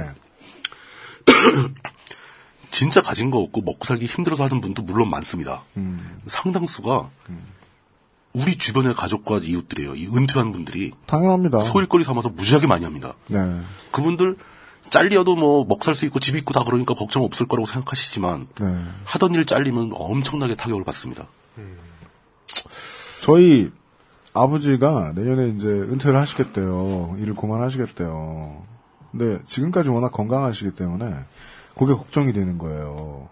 이 평생 하시던 일이기 때문에 일과 함께 건강이 날아가 버리면 어떡하나. 그렇죠. 걱정스러워서 이제 여쭤보면은 아버지가 이런저런 다른 직업들 이야기하시면서 야 그건 안 돼. 나는 성격 안 좋아서 안 돼. 우리 아버지가 저보다 화를 되게 잘 내셔요. 그 성격이 거기서 온 거군요. 모르겠습니다. 그, 근데, 아마 이제 본인도 이제 서비스업 하시는 분들한테 해코지를 많이 해보셨기 때문에 더 잘 아실 거라고 생각을 해요. 그, 일반적인 옛날 한국 사람들은 그랬단 말이에요. 일 안 되면은 이제 그 직원들한테 먼저 승질 내고 사장 나오라 그래. 사장 나와. 하자서. 근데, 그, 오늘 했던 얘기는 아파트 얘기이기도 한데요. 오늘의 주제는 그거였네요. 국민들이 관심을, 그니까, 한 번쯤 스스로에게 질문합니다. 아니, 맨날 저렇게 보도를 해야 되는데. 그렇죠. 그럼, 국영수 말고 애들한테 더 중요한 과목은 뭐야? 정치다. 지금은 이제 잘 팔리지 않는 정치가 밥 먹여준다. 물뚝심송 상인고문에 져서. 아 이건 그 선택 과목 정치를 얘기하는 게 아니죠. 네. 예. 아, 이거 중요한 얘기예요. 정치가 선택 과목이면 안 되겠다. 정치도 그렇고 저는 현실적으로 아주 현실적으로 네. 중고생들한테 노동법부터 가르쳤으면 좋겠어요. 저 제일 많이 부러웠던 게 그거예요. 요새 보면서 그 독일에서 음. 그 초등학생들한테 계약서 쓰는 법 가르치는 거. 계약서도 가르치고 노사 협상하는 거 시뮬레이션 해주고 네. 걔네들은 최소한 지가 나가서 알바할 때 고용계약서를 써야 한다는 것 정도는 알고 나온다는 거죠. 네. 우리나라 청소년들은 전혀 모르죠. 그러니까- 일방적으로 당하기만 하지. 그리고 그 정치 꿈나무들에게 너희의 정치적 역량을 시험해 볼 수 있는 곳. 아파트 입주자 대표회의. 음, 그렇지. 노인의 분들과 싸워봐라. 뭐 이러면서. 로비의 순기능의 의미. 저는 지금, 지금 제일 지금 무겁게 다가오는 게 그거거든요. 그렇죠. 네. 정치적인 목적을 이루, 이루기 위해서 사람들한테 접근하는 것. 사람들을 설득하는 기법, 그렇죠. 꼬시는 기법 이런 거죠. 네. 근데 그게 나쁘다고 생각하는 건 우리가 그 방법을 잘 모르는 주제에 그냥 로비란 이렇게 하는 거래 방법만 들어가지고 자기 사익 챙기는데 써먹던 그런 사람들은 보통 우리 저랑 이용이 제일 싫어하는 열정만 있고 컨셉 없는 새끼들이잖아요. 오히려 그쪽에서 더 많죠. 그들이 열심히 하니까 저 사람들이 열심히 하는 저건 나쁜 건가 보다. 근데 만약에 제가 열심히 하는 뭘 뭐든 열심히 하는 걸 참 싫어하는 사람인데 뭐 하나라도 열심히 하는 법을 배워야 되겠다. 열심히 해서 이렇게 좀 배워야 되겠다 생각하면 정치의 기법부터 좀 배울 것 같아요. 그렇죠. 사람을 이해하는데 그것보다 중요한 없겠다. 그러니까 적어도 있습니다. 옳은 목적을 향- 이루기 위해서라도 네. 옳은 일을 구현하기 위해서도 지금 얘기한 로비와 설득의 기술은 반드시 필요해요. 네. 옳은 일이라고 누구나 다 동의해 줄 리는 절대 없습니다. 진짜요. 무슨 커피 좋아하는지 알아내라니까. 예. 그게 우리 집 난방비를 낮춰주고 우리가 관리비를 덜 냈는데도 경비원 아저씨들의 월급이 올라가는 데 도움이 될 거라면 오히려 경비원을 더 뽑을 수도 있는 거고. 어. 그리고 경비원이 많아지면 아파트 생활은 더 편리해집니다. 맞아. 사람이 많은데. 그러고 보니까 정치의 기본은 예. 그러니까 그 병신짓과 안 병신짓을 구분하는 건 사실 쉽지 않습니까? 그렇죠. 그러니까 맵다 짜다를 구분하는 것처럼 보는 순간 알 수 있어요. 근데 그 실제로 더 중요한 것은 실제로 더 중요한 것은 저기서 저 사람이 왜 저 짓을 하고 있나. 그렇죠. 예. 그걸 알아내는 게 정치의 기본인 것 같아요. 그리고 그 사람이 이 행동을 하게 만들려면 뭘 해줘야 되는가. 네. 이거예요 서로. 그 시사 프로그램을 오랫동안 들으시다가 등을 돌리게 되시면 왜 그러시냐면은 이것저것 이제 사안들에 피곤해지시다가 어떠한 집단은 생떼를 쓰는구나 하는 걸 알게 돼요. 어떠한 집단은 자기 이해에만 맞춰서 다른 집단들에게 상당히 해가 될 생떼 쓰는구나 라는 걸 알게 되는데 그걸 알고서도 정치가 계속 필요하다고 생각하려면요. 그렇죠. 원래 필요한 거니까 정치를 배웠어야 돼요. 이걸 배워야 저기 있는 중앙 관료들이 욕을 왜 먹는지, 욕을 먹어야 하는지, 그만 먹어야 하는지도 알 수 있어요. 또 요걸 할때 얼만큼 해야 되는지. 이게 2000년대 초반에 민주집권 10년 하면서 우리가 못 배운 거라고 전문가들이 많이 아쉬워하고 있는 것 중에 하나죠. 이미지 정치 이상 발전하지 못했다. 왜? 우리가 정치를 해봤어야 알아요. 그리고 이미지 정치는 실효성 있는 결과를 가져오기 되게 힘듭니다. 필요한 것임에도 불구하고 예, 그것도 써야 되는 하나의 중요한 기술인데 네. 결정적인 역할을 못해요. 유권자 대 정치인의 싸움이라면 유권자가 그런 말을 하는 사람이 제일 무섭다는 거죠. 내가 씨발 지금 네 속을 모를 것 같냐? 그렇죠. 네. 그러니까 네가 좋아하는 이 달달한 커피를 마시고 어서 내가 내가 원하는 걸 해줘. 오해입니다. 어, 그것만 해준다면 내가 마시멜로 한 개 정도는 더 줄 수 있다. 예. 구워서 넣어줄게. 그래. 뭐 이런 정도의 대화가 가능해야 된다는 거죠. 그렇습니다. 네. 오늘 그런 이야기 전달해 주신 아, 아파트 생활뿐만 아니라 자녀 교육에도 필요한 정보를 전달해 주신 아, 정치 꿈나무들에게 그, 뭐, 뭐, 마이너리그부터 시작해야 되는 거잖아요. 그리고는 돌아가셔서 네. 에, 자녀분의 등록금을 열심히 버셔야 됩니다. 물뚝심송 상인 고문이셨습니다. 아 끝으로 네. 이거 저 제가 사전에 논의 안 했는데 제가 한, 한 가지 얘기 전달할 게 있는데 어 뭔데요? 저 오프라인에서 무슨 강연회 같은 거예요. 아 맞다 맞다 강연회 예. 하신다고 예. 예 물뚝심송 상인 고문이 예. 따님의 등록금을 벌기 위해서 아 힘들어요 힘들어. 그게 필요한 일인가 봐요. 어. 광고를 호합니다. 저, 저도 나중에 놀러 가기로 했는데. 어, 그저, 뭐, 모 출판사, 뭐, 거, 대한 도서 유통사의 후원을 받아서 네. 기획을 했는데, 제목이, 제목이, 검, 제목을 검색해 보시는 게 제일 빠를 겁니다. 네. 대한민국의 모든 떡밥이에요. 네. 각종, 온갖 떡밥을 총망라해서, 낚시 아니죠? 낚시 특강. 이런 거. 지렁이. 대한민국에서 이슈가 되었거나 앞으로 됨직한 모든 사안들을 8개 장르로 구분해서, 대한민국의 모든 깻목. 대한민국의 모든 찌. 어, 8번, 1월 6일부터 시작해서 매주 화요일, 예, 예. 그러니까 8주에 걸쳐서 오프라인 강연을 하는데, 네. 어, 이게 유료로 진행이 됩니다. 그렇답니다. 그 8번 강연 모두 다 한 번에 예약하시는 게 8만 원. 회당, 회당 만 원이네요. 아 장사 열심히 하신다. 그거 저 신청 좀 하시라고요. 그저 아이고. 자리 몇 개 안 남았습니다. 이게 아, 네, 그렇군요. 자리가 네. 자리를 넓은 데를 잡으면 강연이 좀 이렇게 디테일하게 가지를 못할 것 같아서 맞아요. 딱 50명짜리 공간을 잡은 거거든요. 어. 그 지금 장사 안 될까 봐요. 너무 적나라하게 사실을 말하면 민망하지. 그- 근데 지금 반이 안 남았으니까 되게 오랫동안 받은 걸 아직 반도 안 찼어. 아, 며칠 아, 안 나는, 나 얼마 안 남았다고 하길래. 반은- 반은 넘었다. 이거다, 이거다. 야, 이거 반이나 남았다. 와, 반, 반밖에 안 남았다. 네, 이었던. 장사할 땐 역시 부정의 사고가 필요해요. 반밖에 남지 않았다. 12월 말까지 접수를 받고 있으니까. 아, 50명은 채워야지. 창피하잖아. 면서죠, 예, 그래야. 여기, 여기까지입니다. 예. 네, 알겠습니다. 아, 광고질까지 해주신 어, 물뚝심송 상인고문께서 오늘 수고 많이 해주셨습니다. 예, 감사합니다. 네. 예고도 하죠. 다음 주에 뵙겠습니다. XSFM입니다. 아, 과제를 동영상으로 만들면 어떡하냐. 교수 미친 거 아니야? 어, 선배. 그거 앱으로 하면 되게 쉬워요. 앱으로? 그 화질 떨어지는 거 아니야? 에이, 요즘 스마트폰은 풀 HD 지원하잖아요. 아니, 그래도 음악도 넣고, 효과 넣고, 그래서 폰만 갖고 되나. 무슨 소리예요. 음악 넣을 수 있고 화면 효과도 다 넣을 수 있다니까요. 진짜요? 너 아니 말봐 넌 뒤져. 스마트폰을 정말 스마트하게 쓸 수 있도록 앱쇼 코리아 2014 검색창에 앱쇼를 쳐보세요. 바른 선택, 바른 선택.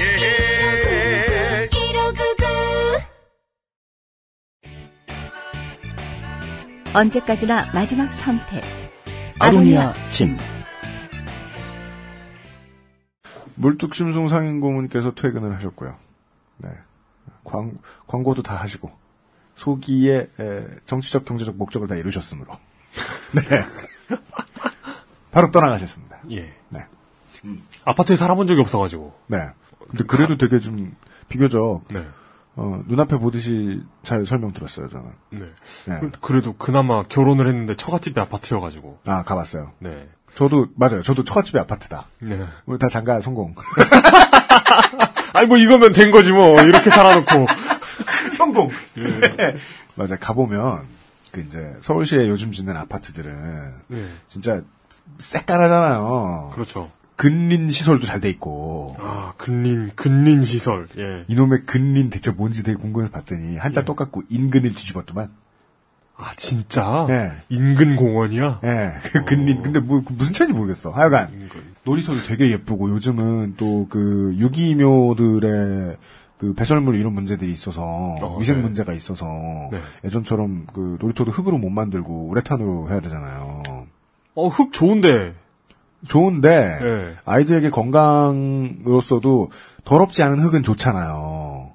더럽다는 것도 조금 더러운 흙은 좋잖아요. 그죠. 근데 요즘은 그 정도가 아니고 뭐 아토피를 가지고 있는 아이들에게 치명적이라거나 아 진짜. 예, 고양이 똥 뭐 외에도 많지만 잘못된 네. 게 그리고 아예 흙 자체를 이상한 거 가지고 들어와 버리면 흙은 가끔 가는데 갈아야 되는데 아 후쿠시마에 가끔 이- 나온 뭐 이런 거. 이상한 흙을 가져와 버리면 애들한테 문제가 되니까. 네. 근데 하여간 자재도 예쁘고 디자인도 예쁘게 해놨고 네. 그리고 뭐 수영장이 있는 데도 있겠지만 전 본 적은 없는데 음. 당장 우리 지금 우리 25년 된 이 건물 옆에 옆에 옆에 있는 아파트는 수영장도 있고 다 있더라고요. 아 진짜요. 예. 살짝 가려져 있어가지고 저 너무, 너무 보고 싶었는데 수영장이 있다는 사실 정도만 확인했어요. 네. 네. 근데 그런 데는 다른 데하고 얘기가 다른 게 오늘 이제 정치가 꼭 필요하다. 정치가 밥을 먹여주게 돼 있다. 라는 이야기를 하기 위해서 아파트를 예로 든 게 참 저는 마음에 드는 게 이건 단지 이권만 걸려 있는 게 아니잖아요. 그럼요. 삶의 모든 질이 다 걸려 있잖아요. 음. 이권만 걸려 있으면 미친 듯이 이전 투구하면 돼요. 그 김부선 씨 케이스 얘기 나왔을 때처럼 예. 예. 그 사람은 삶의 터전이자 이권의 떡밥이기 때문에 아 네네. 몇몇 사람들에게는. 근데 그게 아니고 그냥 뭐 수천 세대 수만 세대 중에 한 집 사는 사람 입장에서는 참여해야 되는 이유는 이권이 아니라 네. 내 삶의 전반적인 질을 결정하게 되어 있기 때문에 음. 그리고 내 삶의 전반적인 질을 결정하는 문제에 있어서 결정권을 가지고 있는 사람이 무언가 한다. 네. 나와서 얘기도 하고 막 정말 안 되면 막 피켓 시위도 하고 잘 될 것 같으면은 커피도 타다 주고 음. 이 모든 게 정치죠. 네. 내 옆에 있는 정치를 소홀히 하는 사람에게 어, 중앙 정치 맡긴다는 거 이상하긴 하네요. 그러네. 물론 저는 그런 문제에 있어서는 되게 좀, 좀 꿈꾸는 병신인데요. 수신제가 안 된 놈한테 치우평천하 안 맡긴다. 안 된다. 근데 안 그런 사람들도 있거든요. 집은 개판. 유비가 방통의 사람됨을 알기 위해 작은 마을을 맡기죠. 그러자 방통은 쳐놀다가. 법규! 법규! 다 법대로 법규, 법규! 이러면서 놀다가. 예. 예, 쳐 놀다가. 예. 아, 순식간에 일을 다 처리하는 모습을 보여주잖아요, 장비한테. 그렇죠. 근데 그건 이제 방사원 같은 천재의 이야기고. 그 우리는 그 천재도 뭔가 그 현에 붙어서 일을 해봤을 거 아니에요. 공부를 하든지. 아, 그러니까 그, 그 걔가 어떤 인간인지 어떻게 알아요, 우리가? 예. 그 그런 천재의 이야기고. 우린 모르잖아요. 공을 쥐어주자마자 갑자기 마이클 조던이 될 수 없단 말이에요. 네. 정치 배우자. 실전에서 배우자. 그렇게나 남들을 못 믿겠으면요. 자기보다 더 믿을 만한 사람이 어디 있습니까? 많은데. 우린 그래. 네. 내가 무슨 수로 날 믿어. 나 어제 뽁뽁이 붙인데 뽁뽁이 붙, 자른 것도 가게 안 맞아가지고 마음에 안 들어. 난 나를 못 믿겠어. 예, 예. 여간에. 적어도 나는 나를 빼먹지 않겠지. 네. 나를 털어서 내가 배 채우지 않겠지. 그죠? 예. 그러다가 어, 내 배만 많이 채우는 건가 싶으면 어, 나만큼 열심히 참여하는 다른 주민이 알려줄지도 모르죠. 너님은 쌍놈 네. 이런 식으로. 아, 난 쌍놈. 네. 정치는 진실을 마주하는 행위입니다. 열심히 했다면요. 명신같이 하면 에, 진실에 등 돌리는 행위겠죠. 어, 연수 책임 프로듀서와 에, 이용 상임 수석은 다음 주 이 시간에 변함없이 여러분들을 만나 뵙겠습니다. 어, 제가 그 세부도에 놀러 가서 느낀 건데요.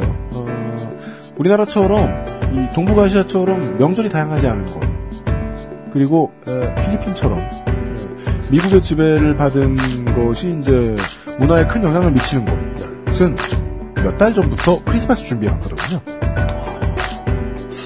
그것도 괜찮은 것 같아요. 네. 명절이 적고 긴 거. 크리스마스 준비를 하시는 분들이 계시죠. 네. 저희도 준비하고 있습니다. 다음 주 이 시간에 다시 만나뵙겠습니다.